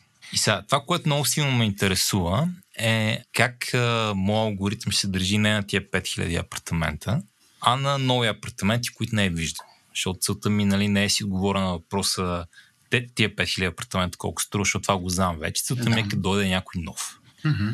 Обаче нямам голям набор от постоянно идващи нови апартаменти, с които мога да си тествам алгоритъм. Нали? Затова обикновено, като имам 5000 апартамента, нещо, което ще направя е да ги разделя на две групи. Едната група е трейн, другата е тест. И трейн ползваме само да тренираме модела, а тест ползваме за да оценим модела. Примерно, разделям ги, да кажем, на 3000 и 2000. Примерно. Mm-hmm. Може би твърде малко за такова разделение, но 3000 и 2000. И с 3000 си тренирам модела, а с другите 2000 проверявам, нали, каква ми е грешката. Mm-hmm. И сега, що е важно това? Защото ако ползвам някакъв много фенси алгоритъм, то мога да научи тия 3000 много добре. Примерно, може почти да ми дава грешка за тях. Обаче, като му дам другите 2000, да ми каже много грешни неща за тях. И по принцип, нали, това е overfitting. Когато алгоритъм е научил не много добре генералния механизъм за оценяване на апартаменти, ами е научил много добре данните, с които съм го тренирал. Да. И като му дам някакви нови данни, той си измисля конкретно много неподходящи неща, просто защото оптимизирал за тия 3000 и не успял да генерализира достатъчно. Това е такъв... Ако просто винаги го тренирам с всичките 5000, нали? Това, което ще се случи е, че... Ще ги научи тия 5000. Ще ги научи много добре и като идват някакви нови, аз не знам дали ги оценява добре или не, защото просто не знам. Няма как да сравниш точно така. Да, не съм го тествал за непознати данни. Underfit е обратното, което пък не успее да ги научи достатъчно добре и нали, айде да не са такова, да не са апартаменти, защото трудно се мисли за тази грешка, ами нека са картинки на котки. Ако с картинките, с които съм си научил модела, той разпознава котките много успешно в 99% от случаите и го пусна на тест-сета и той там открие 50% успеваемост. Това е overfitting. Нали? Не се научи да разпознава котки, научи се да разпознава котките, с които си го храним. С които съм го храним. Ако пък точността му е 60% върху котките, с които съм го хранил, това по-скоро е underfitting, защото нали, не се е научил да разпознава котки достатъчно добре. Да. търся добър разпознавател на кодки, това 60% е много близо до езитора. Абсолютно, да. Та, това са примерно два такива момента, за които нали, трябва да се мисли. Нали, част от практиса на Machine Learning. Нали, не е просто да изберем алгоритъм и да му фърлим един данни, и да знаем и как да си играем с това. И дай да кажем, че имаме ситуация на overfitting или ситуация на underfitting. Какво правим като имаме overfitting или underfitting? И аз тук да се намесям, мисля, че сега е чудесен момент да обясните основните метрики, трите метрики, Precision, Recall, F1, с които се мери. Ще стигнем и до там. Как разбираш, че си overfitнал или си underfitнал? По резултата, а това са ти резултатите. Значи достатъчно добре го фреймнах, така че да създавам... да не стигнем все още до там. Да не стигнем до там и ти да развалиш нещата. Аз за какво съм тук в този подкаст да развалям неща? Айде ще задълбаем. Айде. Защо Precision и Recall са важни метрики? Аз ли ти? Ами дай ти. Всъщност много добре се справиш с обясняването. Благодаря. Всякаш имаш опит. Трениран съм. Добре, айде, мен ми хрумва следния пример. Примерно това за котките, да кажем, искам да го оценя. И това, към което алуднах, е, че мога да го оценя просто като вида на трейнсет, такъв процент познава правилно отговора. Да. Ама сега тук много зависи какъв ми е трейнсет. Защото ако трейнсета ми е на супер много неща и няколко котки, например имам 30 милиона картинки, не 100 милиона картинки имам, и 1 милион от тях са котки, 99 милиона не са котки. Ако си натренирам алгоритъм, който да има 99 успеваемост, това би звучало много впечатляващо. Но ако просто си взема тия 100 милиона картинки, нали, им други 100 милиона картинки за 10 и те пак са разпределени така, 99% не са котка, 1% е котка. Много лесен начин да направя 99% accuracy е просто да напиша алгоритъм, който е return false, това не е котка. Да. В 99% от случаите ще се прави и нали, тази метрика просто за accuracy, т.е. не за accuracy, но за... тази метрика, отговорил съм правилно или не, няма да е най-подходяща метрика, с която да гледам този дейтсет. Нали? Ще ме интересува не просто дали съм прав 99% от случаите, ще ме интересува и как бъркам. Нали? Конкретно един начин, по който бъркам тук е, че никога не мога познава, че котка е котка. Демек е много лош алгоритъм за разпознаване на котки. И това са Precision и Recall. Това са метрики, с които се мери false positives. Нали? Така, това ще да кажа, че трябва да тези всичките метрики стъпват върху това, колко точно казвам. Имаме таблица на истинност, имаме true positive, правилно познал и е така. False positive казало е, че е това, което търсим, но греши. False negative казало е, че не е това, което търсим, а е котка. Казва, че не е котка, а е котка. И true negative, което казва, че не е котка и то наистина не е котка. И това, което ни е най-важно на нас е висок брой true positive и true negative. Това означава, че моделът работи правилно. Но разбира се, би трябвало да имаме и ако всичките ни резултати са на 100% true negative и true positive, най-вероятно сме си научили. Тоест сме overfitнали и сме си научили тренинг дата. И моделът сигурно ще фейлне, когато му дадем невиждани до сега елементи. Нови снимки на котки, които не е виждал до сега. Да. Тоест рязко ще спадне precision. Да. Нали така? Както е 100%, ще стане под 50%. Най-вероятно. Да. Precision казваме какво е съотношението между true positive и true positive и false positive. Тоест, колко пъти, това е ratio-то, нали? Колко пъти познава правилно спрямо това, колко пъти казва, че познава правилно. Това тестваме. Recall-а е обратно, до някъде обратно. Пак гледаме колко пъти отношението на true positive отговорите спрямо наистина true positive плюс false negative. Тоест, излагало е, че се е объркал. Да, като за нашите слушатели не е толкова важно кое е Precision, кое е Recall. Важният аспект е, че има такива пинишистски моменти на как да интерпретираме резултатите, които не са супер тривиални. Поне малко четене преди това е добре човек да е направил. При много време беше много добър начин да спотнеш много куци курсове по Deep Learning, когато ти тренират една невронна мрежа за разпознаване на фрод и ти вика 84% accuracy ти си и колко яко. И после ти ще гледаш данните и виж, че 10% от транзакциите са fraudulent, 90% не са. Разбира се, че много лесно ще имаш голям процент В този пример, който си ти дали, като пънеш една confusion матрица и виж какви грешки прави си, опа, не е момент, това все още не е добър алгоритъм, не знам, защо някой реши да го вкара в курса толкова рано. Но пак тук по-скоро се опитам да дам вайб на хората за какво да се занимаваш с ML, DL и Data Science, отколкото точни дефиниции на неща. Друго, което бих искал да вметна е, че нали, като моделът ти overfitва или ти underfitва, има неща, които мога да правиш. Примерно, мога да ходиш и събираш още данни. Задължително. Или да го пуснеш да се обучава повече време. Да, или се обучава повече време. Или да добавиш нови фичери, или да разкараш фичери. И на базата на какъв ти е проблема, нали, различни неща ще ти дадат някакъв резултат. Примерно, ако overfitваш, много нови данни могат да ти помогнат. Ако underfitваш, мога ти да събереш нови данни, но при ходиш да събираш нови данни, има други неща, които мога да направиш на вярност, които да получиш по-добри резултати. Нали, мога ходиш да търсиш нови фичери, което е смислено ако overfitваш, ама ако underfitваш, може би няма нужда да събираш нови фичери, може би има смисъл да намериш по-комплексен модел. Като има един тон други неща, като хиперпараметри, които могат да стунинговат. Ито там ще стигнем. Има ли го в програмата ти? Има го, да. Не може да няма. Както и да е, мисълта ми е много такива пинищически, занаятчийски моменти на как се ползва машин лърнинг.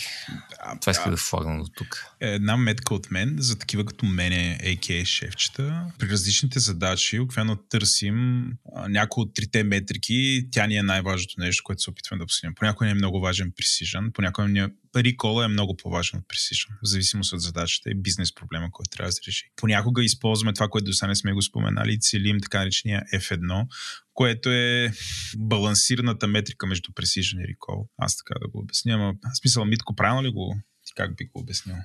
F1. Не, точно. Понякога това ни е най-важно. Така че е добре, като се захванете с тази работа, или въобще като пипате, тия три неща много добре да ги разберете, защото после при изграждането на стратегията ще се гони едното или другото и на тази стратегия ще бъде подчинено всичко това, което Стефан каза. Всички тия занаятчийски, пипкави неща, как ще ги комбинирате, така че да постигнете максимален пресижен и максимален рекол. И като стигне, нали, като почнем и данните, които идат, пък техните обеми, пък разнообразието, пък разпределение в годините и какво ли още не, става изключително интересна и пипкава работа, което иде да покаже, нали, с какво се занимават и Data Science хората, които някакси споменахме ги, но нали, фокуса не е конкретно Data Science на епизода. Още сме на basic нещата. Което може би тук добър момент да споменем, че за добро и лошо има някакво количество математика в тия неща. Ти дето ме питаш, Владо, математика трябва ли ни? И аз винаги съм не, ако ще програмираме, не ти трябва математика. Но помага, казваш. Но помага. Значи в Machine Learning определено помага доста. Да. И конкретно има три клона от математиката, които така имат голяма роля там. Линейна алгебра, понеже в интерес на истината всичко е едно умножение на матрици и вектори и така нататък. Това, което на английски е calculus, на български не се превежда съвсем като анализ, защото анализ е друго. Предмета ми в университет се казваше диференциално и интегрално смятане, но това е другото по-дълго име. Но в общи линии там производни, мроизводни интеграли и така нататък. Това е, защото така популярният алгоритъм за търсене, който много алгоритми ще ползват, е нещо наречено gradient descent и разбира се статистика. Да, много статистика, което в интерес на истината очудващо е колко напред мога да стигнеш в тази сфера без да разбираш много тия математики, но поне лично моя експириенс, като някой, който беше много добър по калкулус, имаше някаква идея от линейна алгебра и е много бозва статистиката. На моменти мога да дариш много големи стени с това, че просто ти липсва интуиция за някаква математическа концепция. Сега, какво се опитвам да кажа? Опитвам се кажа, че не е нужно, ако ще се занимавате с това, отидете и прочетете 10 големи учебника от една страна, от друга страна, ако бяхте прочели тия 10 големи учебника, това ще да ви е помогнало доста. Ами да, точно. Всъщност, ако ви трябва за работа, сигурно ще ги научите всичките неща. Окей, някакси изговорихме основните алгоритми, там метрики за оценка на това как се представя един модел, последствия, тренировъчни данни и така нататък. Какви задачи може да решаваме с моделите, като може би да излезем и извън обработката на естествения език. Ние в началото съвсем леко ги споменахме, но все пак. Дай само аз първо ти отговоря генерално тук. На първо време бих започнал с задачи, за които нямаме точно решение. Нали, като имаме алгоритъм за нещо, който да работи точно, не ни трябва машин лърнинг. ако искаме да сметнем най-голям общ делител. Нали, затова има алгоритъм античен, има алгоритъм от няколко хиляди години. Не ни трябва машин лърнинг. Ако искаме да сортираме масив, не са чак толкова антични, ама има алгоритми. Затова не ни трябва машин лърнинг. Машин лърнинг ни трябва, когато нямаме точно решение или не знаем как точно решение ще изглежда или ще бъде някакво много сложно. Примерно, пише програма, която взима всичките пиксели в една картинка и се опитва да каже дали има котка. Нали, никой няма идея как да го направи алгоритмично. Така че това ми е първият поинт. Нали. Неща, за които нямаме точно решение, защото ако имаме точно решение, може просто да го напишем. И второ, неща, за които имаме данни. Нали. Примерно, ако нямаш данни за... аз не знам какво... движението на планети в други галактики, не мога да ползваш машин лърнинг да направиш каквото и да е с движението на планети в други галактики. Да, освен ако не си ги симулираш. Защото... всичките планети. Ами, не. За някои неща хората си симулират данни. Имат малко данни и на базата на тях си измислят. Да, но това винаги е в някакъв контекст, защото ако имаш симулация на движението на планетите в друга галактика, знаеш как го симулираш, нали, имаш алгоритми за симулация, така че пак не ти трябва машин лърнинг да решиш някакъв проблем. Да, не трябваше да симулираш, генерираш си данни, фалшиви данни, изкуствени данни, с които да си обучиш модела. Да, един пример, къде това е смислено, само да не оставим хората с грешни... Ами, например, много е скъпо, ако искаш да направиш алгоритъм, който приземява самолети. Скъпо е да дигаш самолети, да записваш с тях как се приземяват при всякакви условия, пък вали, пък не вали, пък... какви сензори ще ползваш? Дали защото не мога да закачиш какво да е на самолета, трябва да е стандартизирано. Там различните държави имат различни изисквания и има световни, такива международни стандарти за безопасност. И примерно ти позволява да закачиш 3 камери или 8 камери. И само по тия 8 камери трябва да мога да приземиш самолет. Ма трябва да го приземиш през деня, през нощта, като вали сняг или духа на усилен вятър. И всякакви такива неща. И ти мога да си, нали, дигаш, похарчваш един куп пари, ама то на практика не мога да го направиш за всяко летище на света. А пък искаш самолети да мога да се приземя на всяко летище на света. Тоест да си види къде му е пистата и да си настрои там настройките самолетските и да кацне. За това нещо може да имаш част от данните. Примерно за дадено летище да имаш 10 кацания, там записи на кацания, обаче никога да не си случва от дъжд. Обаче от друго летище може да имаш достатъчно данни с кадри с дъжд и може да си измислиш, да си зашумиш кадрите по същия начин се едно вали дъжд, т.е. да си добавиш дъжд. Или да си намалиш яркостта на това, все едно е здрач. Все едно се променя времето от деня, защото не можеш да кацаш 24/7 за всички. Това е един пример, където можеш да си добавиш данни, т.е. да си промениш съществуващите данни, така че да отговарят на някакви други подобни характеристики. Когато ти липсва, това е един такъв пример. И хората го правят. Когато е твърде скъпо да си вземеш реални данни, тогава може да е полезно да се опиташ да си ги генерираш. Окей. Аз си мисля, че получи такива отговори вида на може да разпознаваме именувани обекти в текст, да класифицираме какво има на картинката, да обръщаме гласа в текст, да правим автоматичен превод, пък виж какви отговори получих. Да не ги изброявам, но да, един тон... Тия неща също може да ги правим. И тия неща може, Тези неща са такива, за които може да съберем много данни. Аз по-скоро имах предвид неща, за които не може да съберем данни, когато искаме все пак да обучим някакво. Тоест нещо, което не може да направим. Пък това, всички тия неща, дето ги казваш, са валидни. Стигаме до така речения Deep Learning. Там вече трябва да страшно много данни в сравнение с Machine Learning. Това съм, не знам. Моят опит е, че винаги накрая се стига, че ни трябва супер много данни. То затова работи толкова добре. Ако мога аз да се опитам да го обясня какво е Deep Learning, разликата с Machine Learning, поне на мен това, което ми е направило впечатление, че може би най-същественото е, че не трябва да описваме ние фичерите, които ни трябват, но за сметка на това трябва да подадем страшно много данни към машината за да се научи. И също така, като говорим за Deep Learning, винаги се говори за невронни мрежи. Колко е добре това, което аз казах, колко е вярно. Малко наобратно го обясни според мен. В смисъл тия неща, с които започна са по-скоро следствията. Deep Learning е просто невронните мрежи са много готин, гъвкав, хубав алгоритъм, дай да го ползваме много яко и дай да правим по-дълбоки невронни мрежи. Сега какво точно е дълбоки, сигурно ще забием в него малко по-късно. Но нали, един голям енейбър на това е по-бързи машини. И понеже дълбоките невронни мрежи са по-такъв комплексен модел. Нали, моделите в известен смисъл имат сложност. Има прости модели като линейна регресия, има и по-сложни модели като невронна мрежа с 50 слоя. И сега колкото по-сложен е модел, първо, вероятно, толкова по-бавно се тренира, защото ти трябва повече хардуер, трябва ти трикове за оптимизация. И второ, толкова по-склонен да овърфитва, да мега ти учи данните, а не ти учи генералното нещо. И съответно нещо, което помага в тази ситуация, са много данни. Така че Deep Learning е яко невронни мрежи. Трябват ни повече данни, защото невронните мрежи са комплексни и нали, могат да овърфитват. И допълнително, понеже са невронни мрежи, могат са много дълбоки и така нататък. Има известен ефект, че както ти кажеш, могат сами те да си измислят някакви фичери, вместо да трябва да им дадеш толкова много фичери. Може би най-осезаемия пример тук е, нали, може да се опиташ да правиш компютър вижън с даш му картинката и почваш да търсиш ръбове, т.е. еджове в тази картинка, след това еджовете ги минаваш през някакъв филтър, след това гледаш дали са в някакъв патърн и така се опиташ да разпознаеш кодка. Но ако тръгнеш да тренеш много невронна мрежа, нещо, което ще откриеш в някакъв момент, че тя започва да се учи да открива еджове, да открива преливане от този цвят към моят цвят, някакви е такива работи.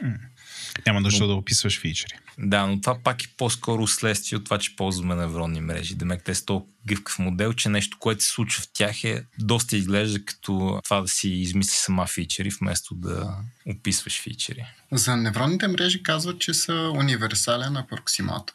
Това, което си говорихме малко по-рано за, примерно, за регресията, то е някакво уравнение, някаква функция всъщност. И ако може да си измислим функцията, тя може би ще работи много добре, защото можем да си настроим параметрите на тази функция. Обаче, какви са точно взаимовръзките между фичерите, така че да построим правилната функция, не винаги е възможно да го открием, ако са твърде много фичерите. Или ако са не сме успели предварително, т.е. нямаме достатъчно познание за връзката между тях. И тук идват невронните мрежи, които са универсален апроксиматор. Те не са такава функция точна. Дадеш някакви стойности, точни, всеки път ще получиш един и същи резултат, а не по-скоро дават някакво достатъчно добро приближение. И там тия методи за оценка са много важни, когато оценяваме невронната мрежа, защото обучаваме и тя почва да се справя достатъчно добре. Ползваме си данните от тестовия сет, сравняваме с него и може да имаме някакво доверие на тази невронна мрежа, колко добре се справя с задачата, върху която сме сложили. Дълбоките невронни мрежи просто правят също на много повече нива и с много повече обучение, цикли на обучение. Искате ли да се опитаме да обясним какво е невронна мрежа? Така. Да, аз исках да отидем по-надълбоко и за да обясним колко дълбока е дълбоката невронна мрежа спрямо обикновената невронна мрежа. 50-те години, като са създавали компютрите, масовите компютри, са решили, че те могат да решат всички проблеми, които хората могат да решат. И на някои хора им е щукнало, че ние си имаме такива компютри, изчисленията се случват в главата ни и всъщност мозъка е един такъв универсален компютър и се опитвайки се от тогава да определя как точно работи мозъка, създали един такъв модел на неврони, затова им казваме невронни мрежи. Получаваме някакъв сигнал и пращаме сигнал към други неврони. Нашите мозъци, т.е. биологичните компютри, които са мозъците, невронните кълба на някои по-прости организми, така реагират. Получават някакъв стимул, обикновено през сензориката, почва да се генерира сигнал в тази мрежа и този сигнал докарва да отвежда до някакво решение, вземане на някакво решение, някакъв резултат, мърдане на крайник, затваряне на клепач, примерно, или каквото и да е, и това всичко го управлява мозък. По подобен принцип са моделирани и първите невронни мрежи, дори в началото са създали хардвер, който да върви ръка за ръка с това нещо. Тоест, ние от първите имплементации на невронните мрежи, на простите невронни мрежи са хардвер. Днешно време малко сме се отдалечили от това нещо, но принципът става същия. Тоест моделираме как работи мозъка, как работят клетките на мозъка, отделните неврони. Получаваме сигнал, т.е. някаква данна. Тая данна минава през тези тегла, нали, нашата функция, която приближаваме, и на изхода се получава друг сигнал, който отива към следващ неврон. Невроните подредени заедно, може да наречем слой, обикновено за да имаме невронна мрежа, имаме поне два слоя. Входен и изходен слой, въпреки че има и невронни мрежи, само с един слой. Тоест, получават си още от първия слой е входен и изходен. Както да е това. Има много и различни варианти за конфигуриране на слоевете. И обикновено се подрежда така. Има някаква функция, нарича се функция на активация, т.е. кога дадения неврон изпраща сигнал. И това, което променяме, когато обучаваме, това е в биологичните неврони е нещо като електрически потенциал. За да сработи, т.е. за да изпрати неврона сигнал, той трябва да получи достатъчно химикали от даден вид, а да се натрупат. Това нещо генерира електрически импулс, който отива в следващия неврон. Електрохимичен импулс, по-скоро, отива в следващия неврон и по този начин минава файрването. Така да се задвижва невронната мрежа. По подобен начин е и с моделирането, което правим в изкуствените невронни мрежи. Получаваме някакви данни, умножаваме ги или ги събираме или там. Ползваме си функцията за активация, имаме така наречените тегла и имаме и нещо, което е по-константно, което се нарича bias, което е за всеки един от невроните, за да определим изходния сигнал, дали ще продължи нататък движението на данните или няма да продължи. И като ги навържем, получаваме от много на вид прости елементи, получаваме нещо, което е повече от сумата. Правилно ли е да кажем, че когато имаме една невронна мрежа, в нея няма никакво знание, там няма никакви тегла, вече когато има знание, в невронната мрежа се появяват тегла. И всъщност това е най-ценното. Винаги имаме тегла и винаги пуснем ли, дадем ли нещо на информация, пуснем ли информация да върви през невронната мрежа, ще получим резултат. Тя работи. Въпросът е този резултат дали отговаря на това, което ние искаме. И процесът по обучение на невронната мрежа е това, да нагласим така теглата, че според данните, които даваме, да получим резултат близък до това, което очакваме. Достатъчно близък. Или идентичен. Добре, аз тук бих бил спинал малко по-различно, защото доста такава контровършна тема е до каква степен сравненията с биологичните мозъци, невронните мрежи са полезни и не са полезни. Мен лично не са ми особено полезни. Не знам как работи мозъка, не знам дали, по принцип знаем достатъчно добре как работи мозъка и това се опитам да разбера невронни мрежи през мозъци, не ми е помогнало особено. А също невронната мрежа е нещо много по-просто. Ако си помните тази линейна регресия, с която започнахме, имаме един вектор от фичери и го умножаваме с един вектор от тегла и това дава някаква стойност. Значи като това в линейната алгоритъм се нарича линейна комбинация. Умножаваме фичер 1 по тегло 1, фичер 2 по тегло 2, фичер 3 по тегло 3, получаваме един фолд накрая. Когато вземеш цялото това нещо и го прекараш през една функция, която да не е линейна, и обикновено се ползва една функция, която се казва логистичен сигмоид, тя не е толкова интересна. Важното за нея е, че за много малки стойности е 0, за много големи стойности е единица и в общи линии, като и дадеш нещо от минус безкрайност до плюс безкрайност, го мапва към нещо близо до единица или нещо близо до 0, освен по средата, където има леко такова преливане от едното от другото непрекъснато. Но като вземеш тази линейна комбинация, сложиш един сигмоид отпред, получаваш друг алгоритъм, който се казва логистична регресия. Нали, цялата му сметка е един вектор умножен по друг вектор и се подава на, не помня какво беше, е на хикста върху е на хикста плюс 1, примерно, което може да се запише малко по-просто. Типа неща, които не помним, а четем. Да. Е тази функция сигмоид още се нарича активация в този случай. Да мекваме сигмоид може да е нещо друго, но като имаш това умножение вектор по друг вектор, че след това го прекарваш през някаква функция, понякога сигмоид, това се нарича неврон. Това се нарича още логистична регресия, която е точно сигмоид, но в една невронна мрежа имаш много такива неща наредени едно след друго. И това, което става е примерно всичките ти фичери в началото, минават през, да кажем, 100 различни такива комбинации от умножение по вектор плюс нелинейна функция, неврони. И това ти е първия слой. След това изхода от тия 100 неща го набиваш на още, примерно, 50 такива. Това ти е втория слой, след това мога да набиеш на още 30, след това ти е третия слой и така нататък. Демека, една невронна мрежа е просто много умножения на вектори, такива скаларно произведения на вектори, които след това се прекарват през нелинейна функция и се подават нататък. И затова тук почваме да имаме много матрици. Защото, нали, като искаш да умножиш един вектор по много вектори, това може да е умножение на вектор по матрица. Вау, тук голямата ирония е, че един от най-култовите филми за изкуствен интелект се казва Матрицата и в Deep Learning също има много матрици. Аз мисля, че е търсен ефект от всякъде. Матрици all the way down. Да, да. Хештаг замислете се. Но невронната мрежа просто е много умножение на матрици, в които получаваме вектори, където всеки елемент го прекарваме през някаква функция и след това умножаваме по друга матрица. И сега цялата магия е, че на практика модела, и тук още си говорим за най-баналните невронни мрежи, защото има и вариации, разбира се, но модела е просто е така. 5 матрици, една след друга и след това някакви нелинейни функции. И ти започваш с новото си данни и алгоритъмът просто търси какви числа да сложи в тази матрица, така че да получи възможно най-малката грешка, до която може да стигне на изхода. И това е тренирането на невронна мрежа. Не ходим да променяме числата в тази матрица, ми просто има малко бане на алгоритъм отвънка, детайли как точно, и той просто само открива какви числа постави в тия матрици. Да, в общине е това. Това е невронна мрежа.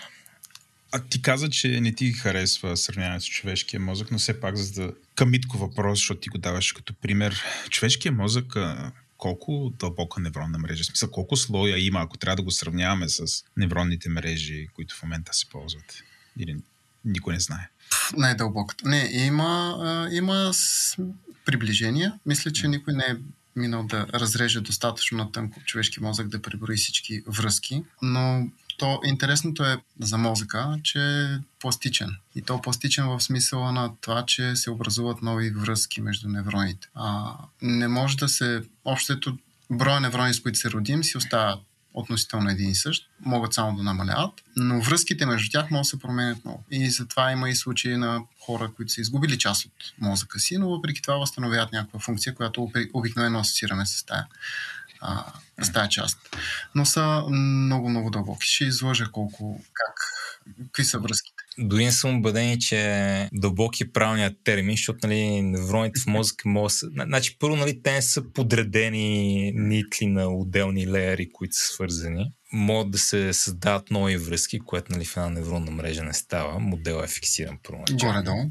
Може да си направиш друга архитектура, но не можеш просто е така рандомно да променяш неща. И допълнително не е като, нали, на всеки синапс да влиза едно floating point число, което се умножава по друго floating point число и накрая да минава през чиста математическа функция. Или поне ако става така, не го разбираме напълно. Затова за мен не е като, поне в момента нюросайенсът е на ниво да мога да ти кажа, твоя мозък всъщност е матрица N по M, където имаш ето тези floating point числа вътре. Да. Нали, ето тук за мен е нещата. Да, за мен тук нещата много започват да се чупят. И тия сравнения между биология и математика не са най-меродавните. Добре, сега ние обяснихме какво е невронна мрежа. Мисля, че до някъде обяснихме какви са основните видове невронни мрежи. Или искаме да поговорим малко и по това? Не сме, говорили сме само за денс. Как е на български денс? Гъст, да.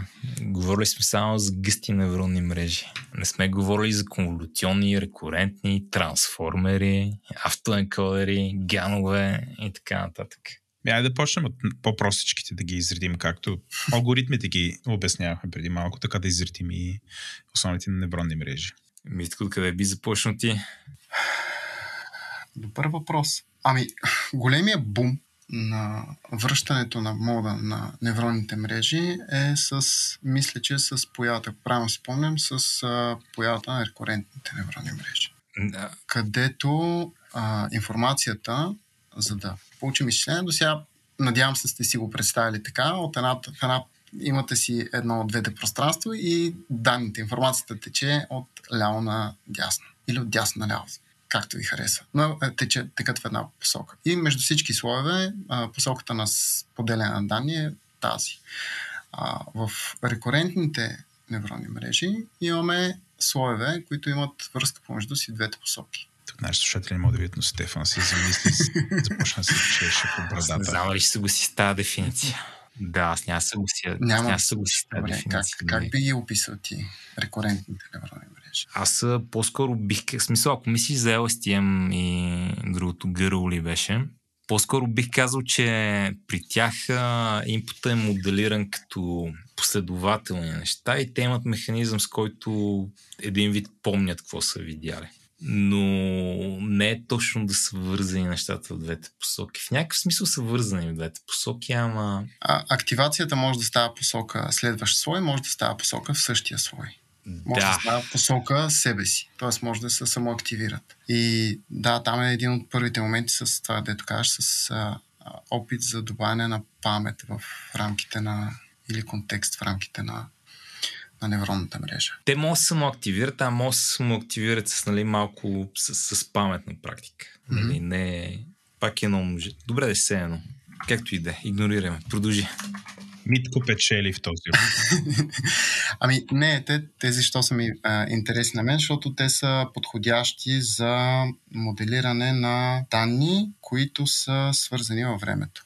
Тоест time series данни или реч, или текст, така както го разбираме. И всъщност с развитието на този тип мрежи, в последствие LSTM и след това до някъде трансформерите, които не са точно такива, но смисълта е малко по-друга идеята, но те са подходящи за обработка на такъв тип данни, в които предходни данни имат отношение към следващите. Тоест има някаква взаимовръзка между данните. И когато не трябва да си пазим някакъв контекст, този тип мрежи се представят по-добре. Сега те си имат и разни недостатъци, разбира се. По-сложни са, по-бавно се тренират или отнемат повече време, за да дадат резултат, т.е. за инференс са по-бавни, но пък дават по-добри резултати. И в зависимост от това какво ни трябва, колко точно да моделираме такъв тип данни или колко бързо да работим, може да изберем едни или други мрежи.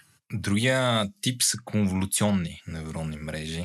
И, нали, докато рекурентните ги има при работа с текст и аудиосигнали, конволюционните често идват при картинки. Да. Те са базирани на една, да я наречем, математическа операция, която се казва конволюция, което е да вземеш една картинка 5000 на 5000, да кажем, да вземеш един правоъгълник 3 по 3 пиксела, примерно, и да почнеш да го движиш през картинката и домножаваш трите... т.е. 9 пиксела по 9 различни числа, получаваш резултат, прекараш през активация, местиш едно напред и получаваш нали, нова картинка.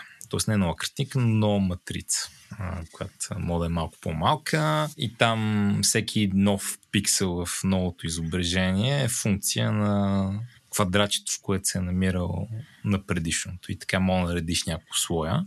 И то, нали, обикновено тук стават и триизмерни неща. В смисъл, матрицата се генерализира в повече измерения като тензор. Mm-hmm. И защото, нали, ще вземеш картинката и ще я прекараш през една конволюция и ще получиш на практика нова картинка с конволюция. Там всеки слой няма ще изчисляваш само една така нова картинка. Ще изчисляваш 10, 50, 100, 230 хиляди. Или сигурно са много. Там се появят и тензорите. Получаваш, нали, няколко мерна матрица. Тоест генерализацията на матрица в 3-4 измерения. Конволюционните невронни мрежи пък много се ползват покри компютър вижън. Тия алгоритми, дето, нали, добре разпознават котки, откриват къде се намира нещо, това отпред светофар ли е, тук ще блъсна ли пешеходеца. Те обикновено работят с... Там обикновено има някакви конволюционни слоеве. Като интересно нещо е, че тия неща се комбинират. Примерно, ако правиш нещо, което да разпознава котки, ще наредиш някакви конволюционни слоя и след това отгоре ще наредиш някакви такива гъсти, денс слоя. Тук много хендвейви стана цялата работа, но опитваме се да предадем само интуицията. Това е другия такъв основен тип в кавички невронни мрежи, конволюционни. Ако карате курс по тия неща, сигурно ще миете през традиционни дълбоки невронни мрежи, конволюционни мрежи и рекурентни мрежи. Добре, а големите езикови модели какво са сега? Следващата итерация на тези неща. Да. Те решават, доколкото знаем и това, което е споделено, за най-новите и най-модерни езикови модели. Първо е интересно начинът, по който се тренират нещата. За да казваме езикови модели, защото на практика им е изсипано всичкото знание за даден език, т.е. събрани са големи дейтасети, всички уебсайтове на новини, новинарски уебсайтове са събрани в последните 20 години, откакто има новинарски вебсайтове, взети са всички статии, са дадени на дадения език и са дадени. Взети са и всички блогове по темата, взети са и всичко, което има написано. Книги, популярната онлайн безплатна енциклопедия Wikipedia и така нататък. Т.е. всичко, за което е използван език, даден език, да се опише, да се използва. И това нещо се дава на невронната мрежа като сурови данни. И това е такъв елемент, който се нарича pre-training, т.е. да наситят до някаква степен теглата на невронната мрежа. След това с доста по-малък дейтасет могат да направят fine-tuning на този предварително трениран модел и да го карат да прави нещо конкретно. Това е за GPT серията. В началото, преди да се появят, при 2017 година, при Google да каже, че Attention is all you need и да се появи имплементацията на това Attention с трансформерите, обикновено се ползваха LSTM. Long Short Term Memory. Това са невронни мрежи, които имат някакво представяне в рамките на мрежата, имат представяне за това какво да се помни, какво да се забравя, така че да невронната мрежа да пази контекст. И по този начин текста, който, езика, който е, може да бъде много зависим от контекста, който се използва, могат да се научават по-добри представения на коя след коя дума или коя след коя буква да дойде там вече. Има различни подходи как да се представя езика. Около 2017 мисля, че беше пейпера за Attention-а. След това се появи GPT, появих се BERT и други имплементации на този Attention механизъм, като Attention механизъма ни добавя още, какво може да добавя, още матрици ни добавя, които са в рамките на тренирането. Всъщност имаме представяне на предните няколко токана. И като казвам няколко токана, вече зависи от как ще си построим архитектурата. Казват OpenAI, като публикуваха GPT-4, казаха, че вече могат да представят 32 000 токана. Допреди това, година преди това, беше около 4000 токана за GPT-3. По-малко от година преди това беше около 1000 токана State of the Art. Attention, който може да има невронната мрежа. При това стандарта си беше около 512. Когато надвишим това нещо, първо, че става изчислително несмислено, т.е. твърде много сметки. Твърде бавно ще получим отговор. И второ, нямаше подготвени, или поне не бяха известни, дейтасети, които да са подходящи да тренираме достатъчно дълго време. Но хората почнаха да инвестират. Видяха, че има резултатите, които се получават, са що бъде добри. Всъщност, компютърно генериран текст има общо взето, откакто имаме компютри. Само, че методите за генериране са различни. Повечето бяха до сега по-прости стохастични модели, като марковски вериги, като бейс-базирани решения. T4, примерно. T4 ли се казваше? Или T9? Не, T9 се казваше. T9 се казваше предиктив тайпинга на телефоните с копчета. Ако някой от вас има телефон с копче, като почне да пишеш, то ти казва коя може да е следващата дума на базата на това, какво написваш. Това са такива малки вградени модели. Само, че те са доста по-елементарни. Та сега големите езикови модели са такива. Най-популярните в момента са базирани или на конволюционни мрежи, или на така наречените трансформери, които останаха популярни. Трансформерите са имплементация на Attention-а в конволюционна мрежа. Добре, тук засякохме и много важен поинт, на който искам да експандна, което е това fine-tunване, за което Владо говориш. Значи, невронните мрежи предизвикаха една революция в Machine Learning по много интересен начин. Като на практика, така сега как да го обясня най-гръмко, нещо, което се казва Transfer Learning. И сега, по принцип, драмата едно време е била, че първо ти трябва данни, за да си направиш някакъв машин learning. И второ, ти трябва много водо. И мога да постигнеш някакви горе-долу добри резултати. 3 кила водо. Да. Когато вече почнеш да правиш невронни мрежи, които са дълбоки, почва ти трябват адски много данни. Данни, които много малко хора имат. Така че това да седнеш и да си тренираш една невронна мрежа за разпознаване на картинки, да мога да разпознае 10 000 неща вътре, е проблем, който много малко хора могат да решат. Просто защото много малко хора ще имат достъп до десетки или стотици милиони картинки, с които да си тренират невронната мрежа. Тук изпадаме до ситуация, в която малко фирми могат да си позволят да направят това, защото малко фирми могат да инвестират в това да намерят лейбълнати данни, с които да тренират една голяма невронна мрежа. Така че от една страна невронните мрежи, поне ако едно време ги е гледал някой, ще си е мислил, това тук ще е достижимо само за много големи фирми с много пари, които могат да си позволят да превърнат пари в лейбълните им данни. Обаче се оказва, че с дълбоки невронни мрежи може да направиш един трик. Може да вземеш една невронна мрежа, която е тренирана да разпознава 1000 неща. И тя е не знам колко слоя, примерно 60 слоя, да кажем. И тази невронна мрежа да е тренирана на стотици милиони картинки. Обаче тия неща, които да разпознава, да не са нещата, които ти искаш да разпознава. Примерно, искаш да тренираш невронна мрежа, която разпознава на Владо ножовете. И тя може да разпознае нож, обаче не може да разпознава отделните ножове на Владо. И се оказва, че ако вземеш вече една тренирана невронна мрежа, голяма така, на много, милиони и милиарди картинки, която е дълбока, може да вземеш най-горния слой или няколко от най-горни слоя, да ги махнеш, да поставиш на тяхно място някакви други нови слоеве и да я тренираш с много по-малко на брой картинки, които са конкретни за твой проблем, който е да разпознаваме на Владо ножовете. Примерно може да се оправиш с, да кажем, 1000 снимки на Владо ножовете. Образно казвам отново. И да получиш доста добър резултат. В смисъл, примерно 98% точност. И това се нарича Transfer Learning. Демек, взимаш една невронна мрежа, която е тренирана за подобен проблем. Взимаш теглата, което ще рече теглиш от някъде един файл, който е няколко милиона floating point числа. Или матрици. Да. Сваляш матрицата. Или матриците. Променяш ги малко и ги тренираш на много по-малко данни. И така невронните мрежи правят нещо, което методите преди това не са могли да направят. Именно да вземат резултата на съседен проблем, който някой друг е инвестирал много пари в него и да го направят използваем на други места. Нали, най-класическият пример е то, който аз дадох, да вземеш там някой от Image Recognition мрежите и да си я натренираш на малък брой картинки, които са конкретно за твой проблем. Но разбира се, има интерес и приложение с текст тук. Това, Владо, е Transfer Learning и това е едно от много любопитните неща в невронните мрежи и в Deep Learning. Конкретно Fine-tuning се нарича тази фаза, в която взимаш готовата на тренирана невронна мрежа за съседен за твой проблем и подменяш само най-горния слой. Много интересно.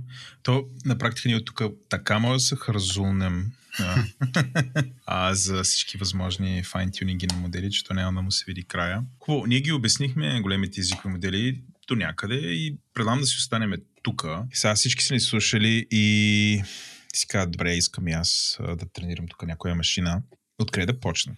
Кои са основните фреймворци? Може би трябва да кажем някакви думи за Jupyter ноутбуците или това е всичко. Чакай сега, ако въпросът ти откъде да почнат, аз бих препоръчал малко от по-назад. Така. Именно какви learning ресурси да погледнем и след това какви фреймворци си играем. Нали? Това не е като да си прави веб цял живот и да си качиш релси, да разцъкаш релси и го разбереш. Има learning curve, ако не идваш от такъв бекграунд. Добре. То от къв ти бекграунд идваш, си има learning curve. За щастие станаха много популярни тия неща и машин learning е първа тема за... Те избухнаха едновременно всъщност. Масовите онлайн отворени курсове, мулковете, именно на Andrew, Deep Learning AI, мисля, че се каже. В момент на неговата инициатива, преди това Coursera. Та има Udemy, Coursera, има навсякъде подходящи неща и всички започват още ето по един и същи начин. Ето на Machine Learning, което си говорихме до момента и може да го правите както си искате. Примерно с... как го правиха, Андрю?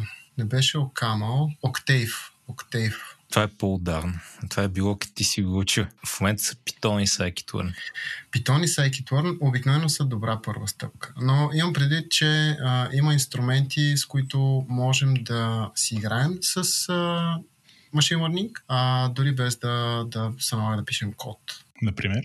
Един такъв инструмент е Orange. Има подобни инструменти като RStudio, примерно, което е вързано пък с езика R. Нали, там трябва малко да хванеш. Който е по-скоро насочен към хора, които идват от бекграунд, който е анализ на данни и статистика. Такъв тип. Там си има доста също добри инструменти, готови имплементирани библиотеки, но да.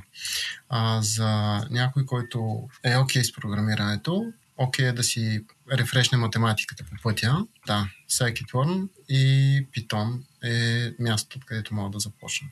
Самия сайт на Scikit-learn предоставя доста богата информация за всичко, което предоставя библиотеката. Това са готови, написани вече, разписани базови модели, които могат да си играеш тях, да ги тунинговаш, да промениш разни параметри, да видиш как работят. Има си описание, включително и референции към по-подробно, ако искаш да четеш. Друго добро място, примерно ако искаш да вземеш данни, за да си играеш тия модели, примерно е Kaggle. Kaggle е едно такова състезание за приложение на Machine Learning.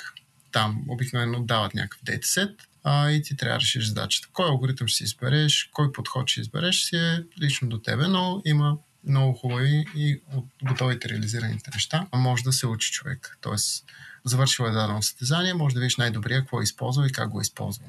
Това също са едни добри места за започване. Добре, толкова аз би го обобщил като ресурси. Има един сайт Deep Learning AI, където всичките курсове на Andrew Ng, които са в Курсера, между другото, но има линкове към тях на Deep Learning AI. Струват някакви пари.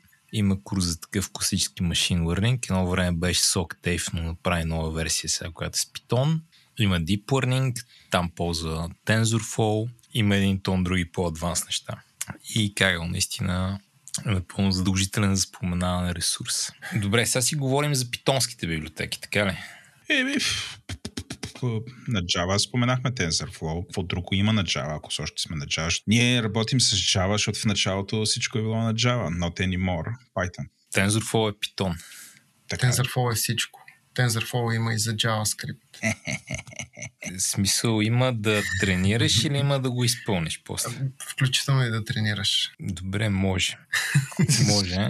По мои наблюдения, като хората казват TensorFlow, имат пред Python. Но трите така библиотеки, които могат да споменат от питонския свят, са, и те са повече от три, разбира се, но това са трите е така, може би най-големи. Scikit-learn, което е такова класически machine learning, в смисъл преневронни мрежи, това, което говорихме в началото, линейни регресии и така нататък. TensorFlow, която е една библиотека за...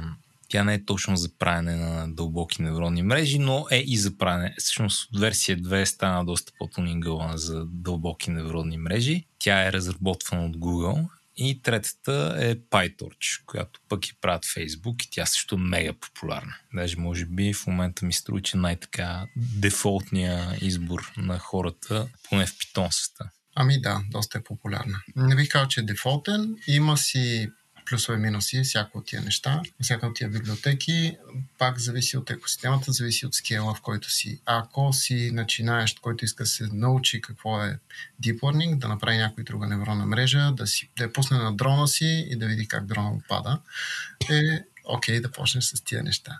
Ако си някъде в индустрията обаче, може би по-скоро би се насочил към TensorFlow. Има как се каже, MXNet, мисля, че се казваха, които са на Amazon една разработка. Имаме от Microsoft ONNX, което би трябвало да е... Това е подкрепено от Microsoft, мисля, че не излиза от тях.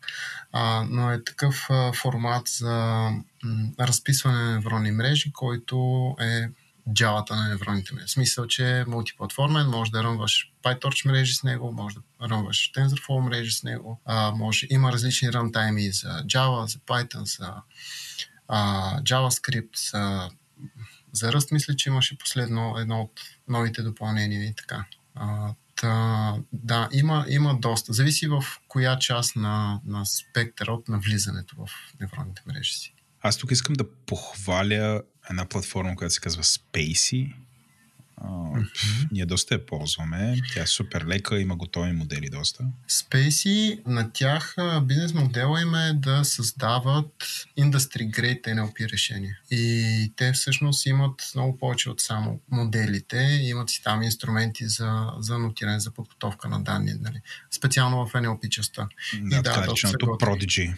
Който, да, ако искаш да ползваш техния тул, за да си нотираш, тренираш данни или да гледаш как се справя машината и да я коригираш, трябва да си купиш достъп, който не е супер ефтин, не е безобразно скъп. Но ти трябва такова нещо, с което хората, които ще работят. Но не е entry-level. Но entry-level са самите модели, т.е. можеш да ги ползваш на готово. Абсолютно. Pip install space и имаш някакъв...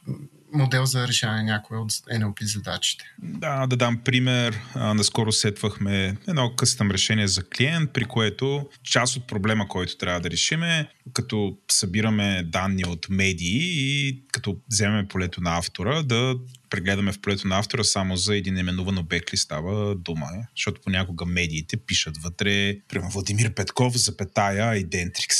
И това са два именувани обекта и нас ни интересува първо да вземем само физическото лице, човека. Така че трябва да вземем само Владимир Петков и примерно написахме си такъв пайплайн, имаше готова библиотечка от Space, интегрирахме за нула време, дори интегрираха хора, които не се занимават с това. Тоест, всъщност, гледайки Space, сега ще апгрейднем и към Hugging Face след малко, но гледайки Space и разглеждайки какво те предлагат, можете супер лесно да си интегрирате такива технологии, които са базирани на всичко това, което говорихме до тук, по един изключително прост начин, достъпен начин. Аз се отворих сайта на Space и точно по средата имат най-популярния бъзвърд в момента.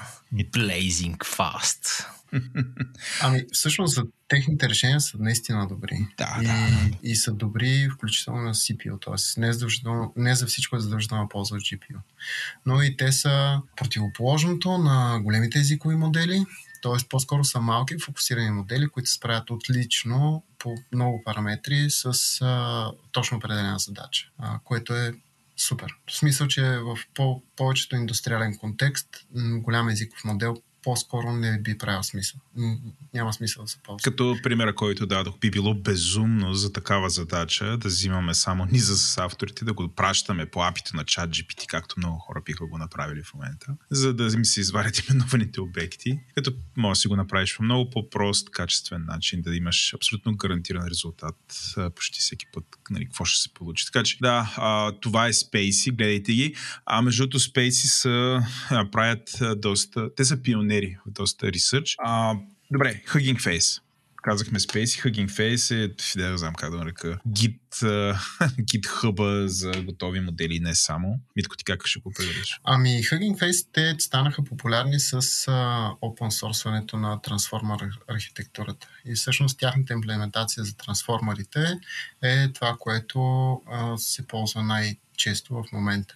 Защото обръщат внимание на детайлите, като бързо действие, бързина за трениране и така нататък, и са подходящи като стъпка, върху която да си изградиш свой такъв трансформер модел тип GPT. И GPT е Generative Pre-trained Transformer.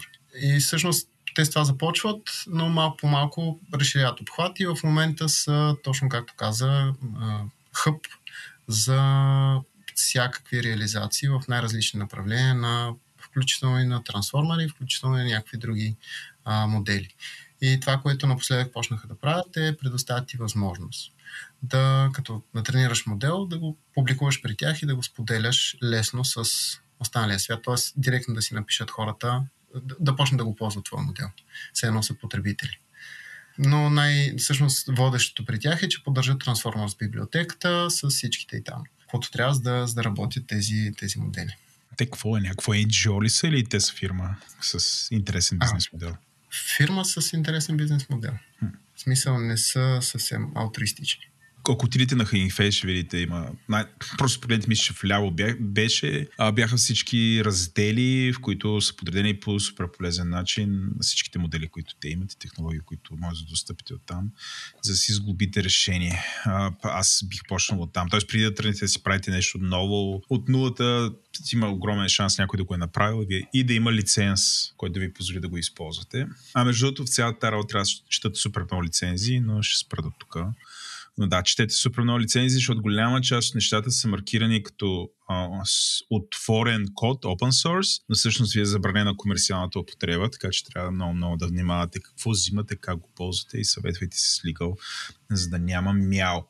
Добре, имаме модела вече, натренирали сме. Или въобще не, имаме данните, имаме алгоритъма, знаем, ще тренираме. Къде става тренирането? Какво ни трябва за да тренираме? Може ли си тренираме на видеокартите, с които играем игри? Стефан има винаги най-новата видеокарта. Може ли или не може? 24 ръмчица има. Не, вярно, нямам най-новата. Още ли си 3090? Още съм с 3090. Напусни стаята аз. 3090 е животно. Може. Сега, тук един интересен аспект, който не засегнахме, именно, че С течение на времето, първоначално се ползват General Purpose CPU-та, за да се тренират тия неща. И аз спомням в университета, колеги там, преподаватели всъщност, си тренираха невронни мрежи, за да им вършат някаква работа. И невронната мрежа е дефинирана в MATLAB, описана е, имат си някакъв набор от данни, който са взели и очакват да получават следващите стойности в това. Примерно, всъщност нямам спомен за кого ги ползваха, но за нещо ще предвиждат стойности или ще категоризират нещо. И си пускат това, излизат отпуск. Пускат на машината, излизат отпуска и след 4 дена моделът е готов на трениране на компютъра, който е там. В някакъв момент се усетиха, че всъщност да, както споменахме, Deep Learning може да се сведе до смятане на матрици. И кой смята матрици? Ами видеокартите смятат матрици, защото на практика това е същата задача. NVIDIA обявиха, че ще позволяват, т.е. изкараха така нареченото CUDA, което инсталираш си допълнителни драйвери и ако видеокарта е такъв клас с да поддържа CUDA, можеш да си изнесеш General Purpose изчисления, но те не са много General Purpose, но все пак да не ги пращаш към екрана, ами да си ги съхраняш, да ползваш видеопроцесорите, видеоръмта и да си смяташ бързо матриците. Това много забърза нещата. В някакъв момент Google пък казаха, не, ние ще си направим наши къстъм процесори и направиха техните TPU-та, Tensor Processing Unit. Междувременно AI стана много популярно, доста по-рано, появиха се гласови асистенти и всякакви други малки нишови функционалности и почнаха да вграждат, да добавят AI процесори в ARM, защото ARM позволява да си добавиш по-къстъм неща, по-специфични процесори и на практика модели могат да бъдат зареждани и таргетирани за мобилни устройства. Примерно, Intel не са по-назад, те също предоставят такава функционалност, не на General Purpose процесорите, но има цяла линия ко-процесори. Тоест може да си сложиш един донгъл към хардвера, който ползваш и това ще ти позволи по-добър инферанс. Не са подходящи за обучение, но за инферанс са добре. И сега обучението, да, добре е да имаш хардвер, който обикновено е GPU, най-добре е да имаш няколко GPU-та. Ако си Microsoft, Amazon, Google, Facebook, може да си позволиш и някакъв суперкомпютър, който не е само GPU-та, но може да си позволиш да купиш 10, 15, 20 хиляди GPU-та, да си направиш клъстър и да си тренираш GPT-3, 3,5, 4 и така нататък. Да, полезно е да имаш GPU. Всички библиотеки, дето споменахме, всички.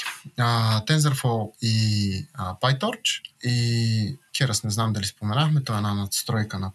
Keras го мържнахме в PyTorch, в TensorFlow 2. Да. Аз за това казвам надстройка, може да се ползва и отделно, както и да е. За да може да стане по-интуитивно създаването на невронни мрежи в TensorFlow, събраха го с Keras. Да, на всичките тия можем да... Всичките библиотеки позволяват тренирането да се случва на GPU. И сега вече в зависимост от това колко е голям модела и колко данни имаме, зависи колко време ще продължи тренирането. Ако искаме да направим T5 модел, T5 е такъв свободен. Текст от текст, транскодинг, 5 са в това се казва T5. Текст от текст, трансформер, нещо си беше.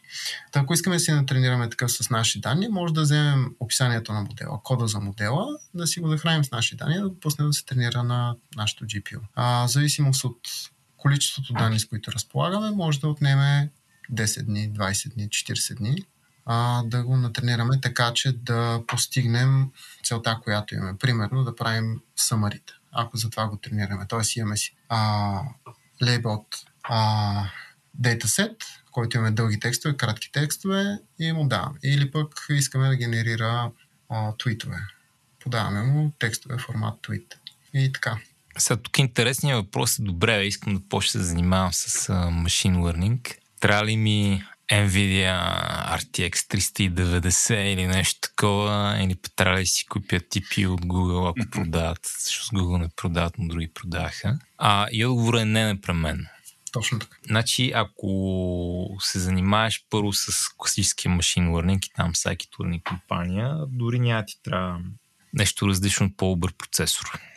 В смисъл, тренирането ще е относително окей. Обаче, като се забиеш в по-дълбоки невронни мрежи, и особено конволюции и така нататък, започва да има много голяма разлика между това да тренираш на GPU и това да не тренираш на GPU. В смисъл, 10 пъти по-бавно е, 8 пъти по-бавно е, много пъти по-бавно е. И сега може да си купиш, нали, видеокарта и да си подкараш един Windows/Linux, ама няма нужда, защото е пълно с всевъзможни услуги, някои от които дори безплатни, където може да си правиш тренирането на чужди машини. Най-популярната така, може би в момента е Google Colab, но далеч не е единствената. Има и Poteni, аз цъкам едно Paper Space Gradient, което всъщност е малко такова, малко ми създава проблеми. Kaggle също имат, има много опции. Смисъл... Hugging Face дори имат. Много, смисъл, just Google it.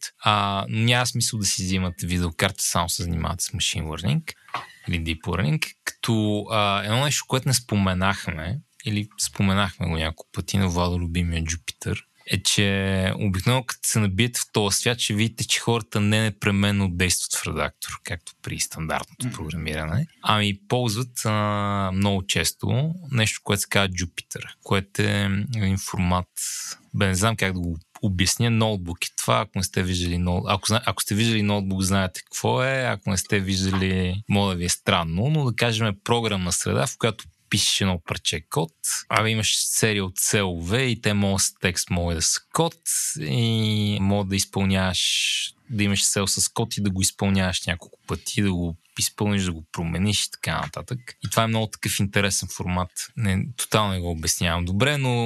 Идеално е. За изследователската част е идеален инструмент, който може да позволи без твърде много занимаване с билд системи, с всичко, което нормалните програмисти се забавляваме ежедневно, бързо и лесно да влезеш в темата. А още повече, че е подходящ формат за споделяне. Тоест и в Kaggle, и в Hugging Face, и в Google Colab има такива свободно достъпни ноутбуци, които обясняват какво се случва с кода, с текста, с картинките, с всичко. И затова е и толкова популярен всъщност. Да, то една причина са много удобни в този проблем е, че нали, са добри за визуализация. Примерно може да си заредиш една табличка с данни, да си скролираш нея, може да си напишеш 5 реда Python код, които да ти чертаят някаква графика на тия данни, да ти покажат хистограма, да я видиш, може да си тренираш отвътре, да пуснеш един фит и да го почакаш малко. Това, което ще получите от неща като Google Colab и така нататък е просто хостинг на ноутбуци, които... Нали, работи някъде на машина с по-силен хардуер. И това е идеално за експериментиране и за научаване. Да, 100% подкрепям. За да влезете, не ви е нужно. То на практика, за да го ползвате професионално, после може да се окаже, че не ви е нужно. Тоест, разбира се, някой трябва да опъне спречита и да тегли чертата. Дали ще е по-рентабилно да си купиш достатъчно хардуер и да си рънваш моделите, включително последващо обучение, включително само за инферанс, или ще е по-ефтино си наймаш хардуер, който се грижат за него, т.е. хардуера за сервис. Нали, там си получаваш всичко на готово. Не се занимаваш с нищо, освен да си платиш сметката на края на месеца. Което разбира се, обаче, спречите може да кажа, че не е окей, нали? Зависи. Да, според мен най-доброто сечение е да си имаш някакъв хардуер, на който да си правиш експерименти, дори да си билдваш някакви по-основни модели и вече когато нещо е в продъкшън, това трябва да е в клауда или вече ще правиш нещо много по-голямо, но имаш пак ясен бизнес модел, гарантирано средства и прочее. Но не сме се събрали за това. Да, аз бих казал, че дори съвсем спокойно може да нямаш хардуер и може би е по-ефтиното нещо да нямаш хардуер, защото хардуер е доста пък найма не му е толкова голям. Само като отправна гледна точка, между другото, Facebook пуснаха преди месец един segment anything модел, който даваш му картинка и нали, мога ти начертае, тук има човек, тук мога ти раздели частите от изображението много точно. Това е тренирано за от 3 до 5 дена на 256 A100 GPU. Това е хардуер за $2 милиона и половина. Това е без тока. И дънданията да се занимаваш, да му баеш. Също така. Всеки... Подкарваш 200 колко каза GPU-та да работят тандем. 256, всеки от тия струва по $10,000. Да.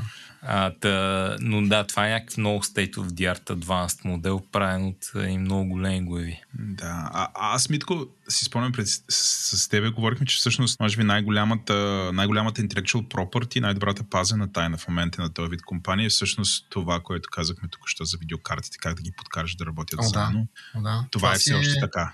Еми, аз не съм попадал на достатъчно подробно описание на това какво използват, за да си ги тренират. Особено OpenAI с GPT-3, 3,5 и 4 въобще не са open по този въпрос. Знаем, че Microsoft са инвестирали и са им построили клъстър, сървър с 10 000 видеокарти. Обаче не знаем колко време е тренирано. За GPT-3 по-скоро знаем с колко и с какви данни е тренирано, ама колко време е минало и след това поддръжката на тия модели, защото те са огромни езикови модели. Тук това с тренирането е малко специфично. Обикновено се прави на епохи. Взимаме всички данни, които имаме, пускаме ги на модела веднъж и казваме това е една епоха. Малко простявам нещата, но горе-долу обикновено схемата е някаква така. И разделяме си дейтасета на данни за трениране, на данни за тест и така нататък. Но една епоха е да минем веднъж през всички данни. И сега понякога има схема за трениране на края на епохата, правим оценката на модела. Понякога, няколко пъти в рамките на епохата правим оценка на модела. Тоест, защото и оценката си е допълнителен computation. И когато станат достатъчно големи моделите, може да стане скъпо да ги оценяваме често. Но пък има моменти, в които поради естеството на трениране може да пропуснем оптималния момент, в който е натрениран. Тоест, ако не следим на всяка епоха, ами веднъж на 20 епохи, проверяваме модела как се държи, нали, оценяме го, може да получим един резултат. След коя точно епоха моделът е най-добър. Ако оценяваме на всяка епоха или няколко пъти в рамките на епоха, може много резолюцията ни става много по-финна и може да определим кога точно е най-добре натрениран модела. Но може и да го пропуснем това нещо. И това е особеност на метода, по който се тренират тези модели. Има го този момент с това, т.е. не знаем колко пъти са тренирани. Знаем, че горе-долу около 3 месеца е тренирано на тия 10 компютъра, 10 GPU-та, GPT-3 и половина. Facebook твърдят, както каза Стефан, че за колко? За 5 дена. За 5 дена, да. Ама в рамките на тия 5 дена това е само точно тая итерация на този модел или са пуснали всички експерименти, за които е валидно да пуснат. Нали? Има някакви особености. Нали? Как са ги подкарали тия... Има някои фирми, споделят си и така наречения... забравих как се казва. Нещо като тренинг лог. Тоест, точно през какви стъпки са минали, за да постигнат резултата, който са постигнали. Някои фирми го споделят, някои не го споделят. Там има много... тънки моменти, как да подкараш тези, които и да е, модели на по-нестандартен хардуер или на просто на повече машини. И ако кажа, че елементарна паралелизация на задачата, някъде ще бъда бит с пръчки и камъни заради тия двете, заради това съчетание. Няма нищо елементарно в паралелизацията на която и да е задача. Между другото, използва думата inference преди малко, без да я обясниш. Нали, може би и за нашите слушатели, че това е консумацията. Тоест, като един вид, много по-скъпо е да тренираш модел, отколкото го консумираш, нали, зависи колко хора ще го консумират, но inference е вече разположения езиков модел, да му задаваш там задачи и въпроси, той ти отговаря. Да, след като приключим фазата на трениране, обикновено казваме, че моделът е замразен, фризваме го, т.е. спираме да променяме теглата. И оттам нататък очакваме, че всеки път, като му пуснем нови данни, това, което ни даде като резултат, е окей. Разбира се, можем да го сравняваме с нещо, т.е.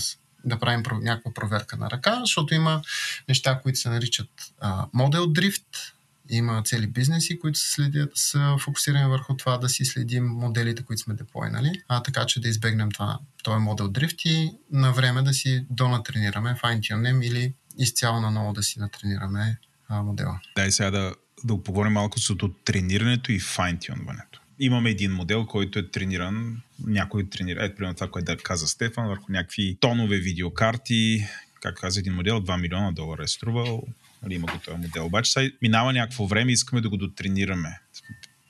или езиковите модели. Възможно ли е с смисъл, какво ни трябва и колко време би отнело и силно ще е скъпо, но не знам, практически възможно ли е на една малка компания или малък екип от хора, например един езиков модел от тия големите популярите, които излязоха, да бъде дотрениран? Да му продължим тренирането може да е скъпо и да е невъзможно. За файн-тюнинга обаче не винаги е задължително да ползваме целия модел. Тоест, може да използваме някои от слоевете и с нашите данни да насочим резултата от модела в посоката, която на нас ни е полезна. И всъщност файн-тюнинга е това. Част от модела бива донатренирана. Нали, там е това и с Transfer Learning.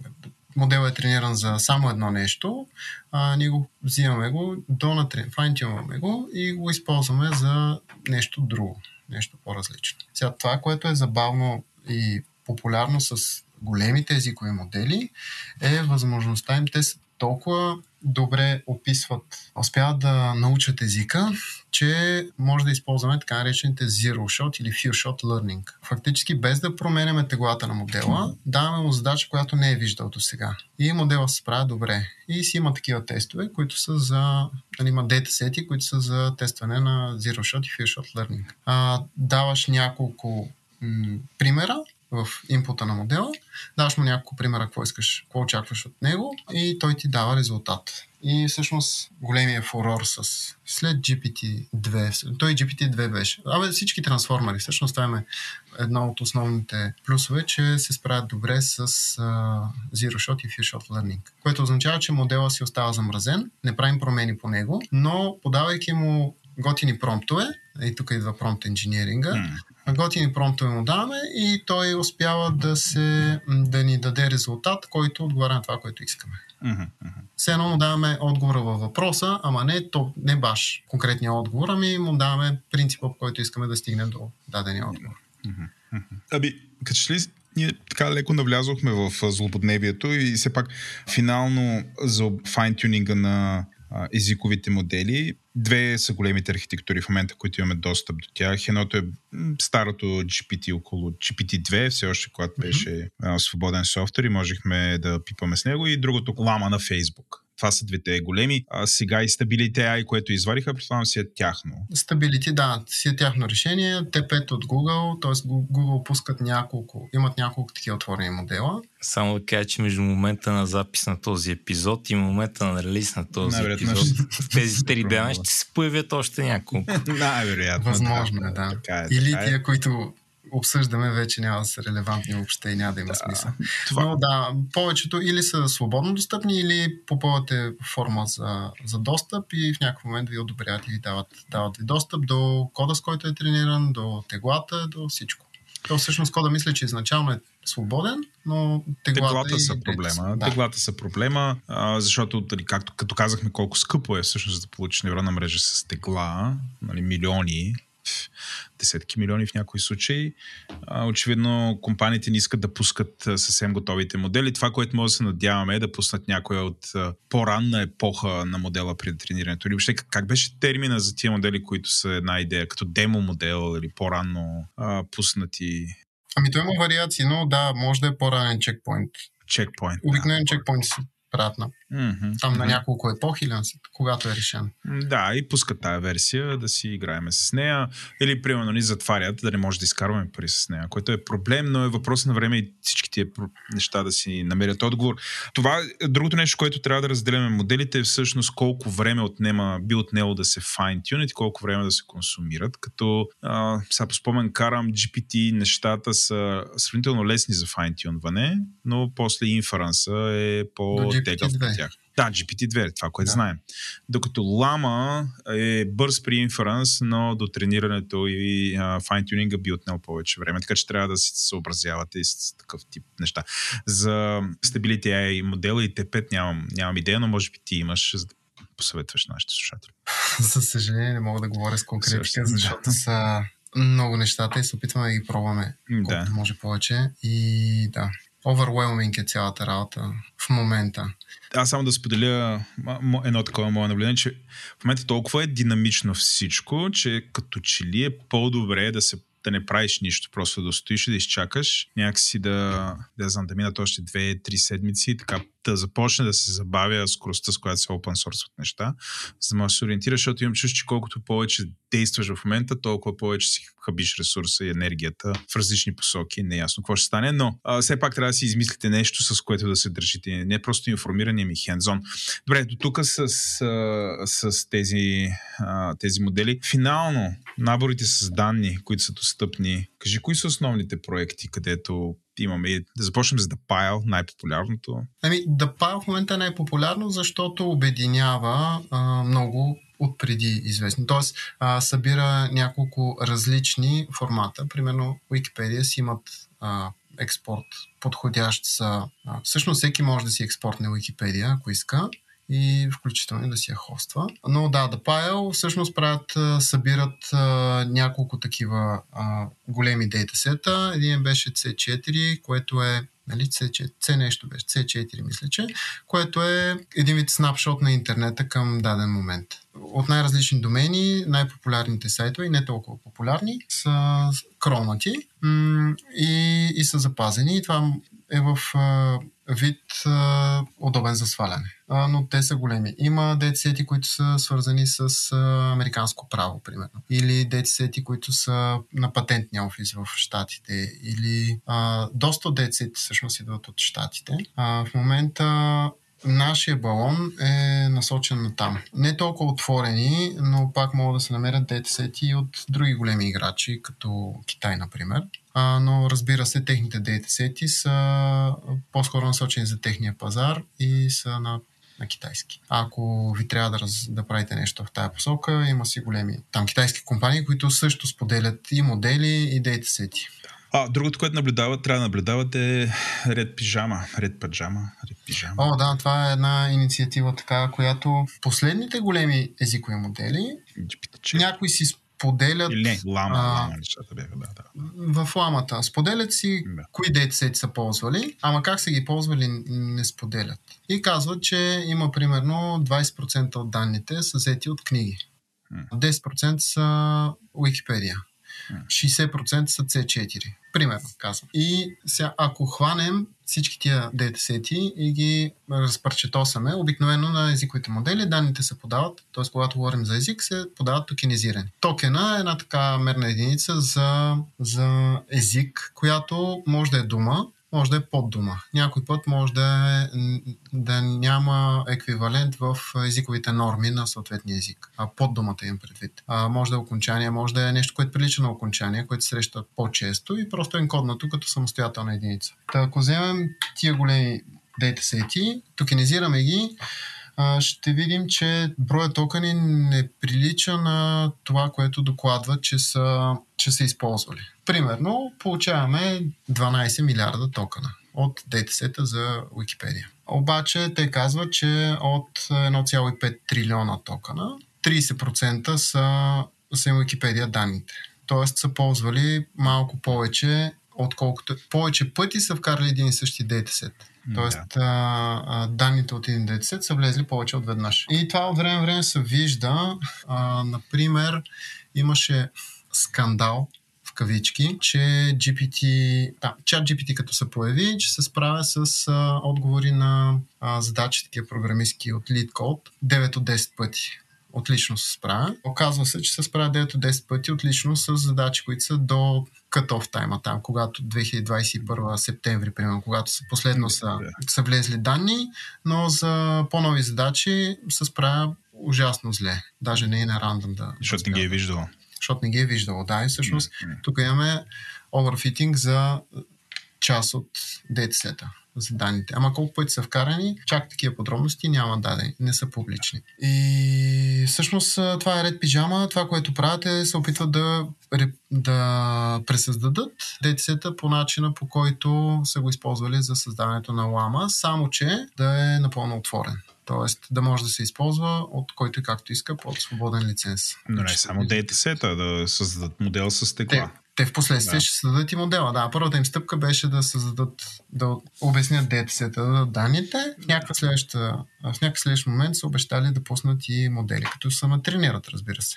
Които вече ще бъдат свободен софтуер, да се надяваме, че ще бъдат свободен софтуер, но ние разбираме, че ще бъдат свободен софтуер, така че да, това го гледате, защото е супер интересно. И ще е вече технология, която е голям езиков модел, модерна. Ако имате достатъчно хардуер, ще може да си подкарате най-големите версии. Трябва да са с 56 милиарда токена беше най-големия вариант. 56 милиарда фичър, да. При ламата. Добре, аз мисля, че се ориентираме. Стефане, ти имаш ли финални въпроси или да си спазим традицията на подкаста? Да си спазим традицията на подкаста, Владо. И тя е, Митко, ти знаеш какво е. Последните думи винаги са на нашия гост, така че имаш последните думи. Ами последните ми думи биха били: отдалеч изглежда много сложно и тегало това с machine learning-а. Отблизко също е толкова сложно и тегало, но не се притесня. Вече е много, интернет е много отворен към това да споделя, особено за базовите неща, явно ги смятат за безопасни, а те са важни. И за определени задачи е много по-добре да имаме тясно специализиран модел, не ни трябва най-големия, най-скъпия, най-такова. Но е много хубаво да имаме някаква интуиция за това как работят тия неща и дори да не в ежедневната си работа или в ежедневието си да не ги ползваме, в някакъв момент може да ни попадне задача, информация, която да си каже нещо да штракне и да си кажем: ей, тук е Random Forest, или ей, тук Decision Tree ще е супер, или това как би станало с една регресия, или може пък да го дадем на ChatGPT. Нали, не е задължително да ги знаем в подробности нещата, по-скоро е добре да имаме интуиция за тях и е полезно, без значение коя сфера на писането на уебформи сме. Имаш и набигване към Стефан. Добре, много ти благодаря, беше ми супер интересно, както винаги, да си говорим заедно. Утре ще продължим да си говорим в друг контекст с теб. Стефан, благодаря ти, и ти се включи супер силно. Дори ми се дойде да слушам следващата лекция, на която ти ще говориш, която ще е в Пловдив след 2 седмици. О, но... Ела да снимаш. Това ли е моята роля? Да снимам. Ще видя. Ако не отида на Rails Galos, което ще е тогава, ще дойда при тебе да те снимам от всякъде.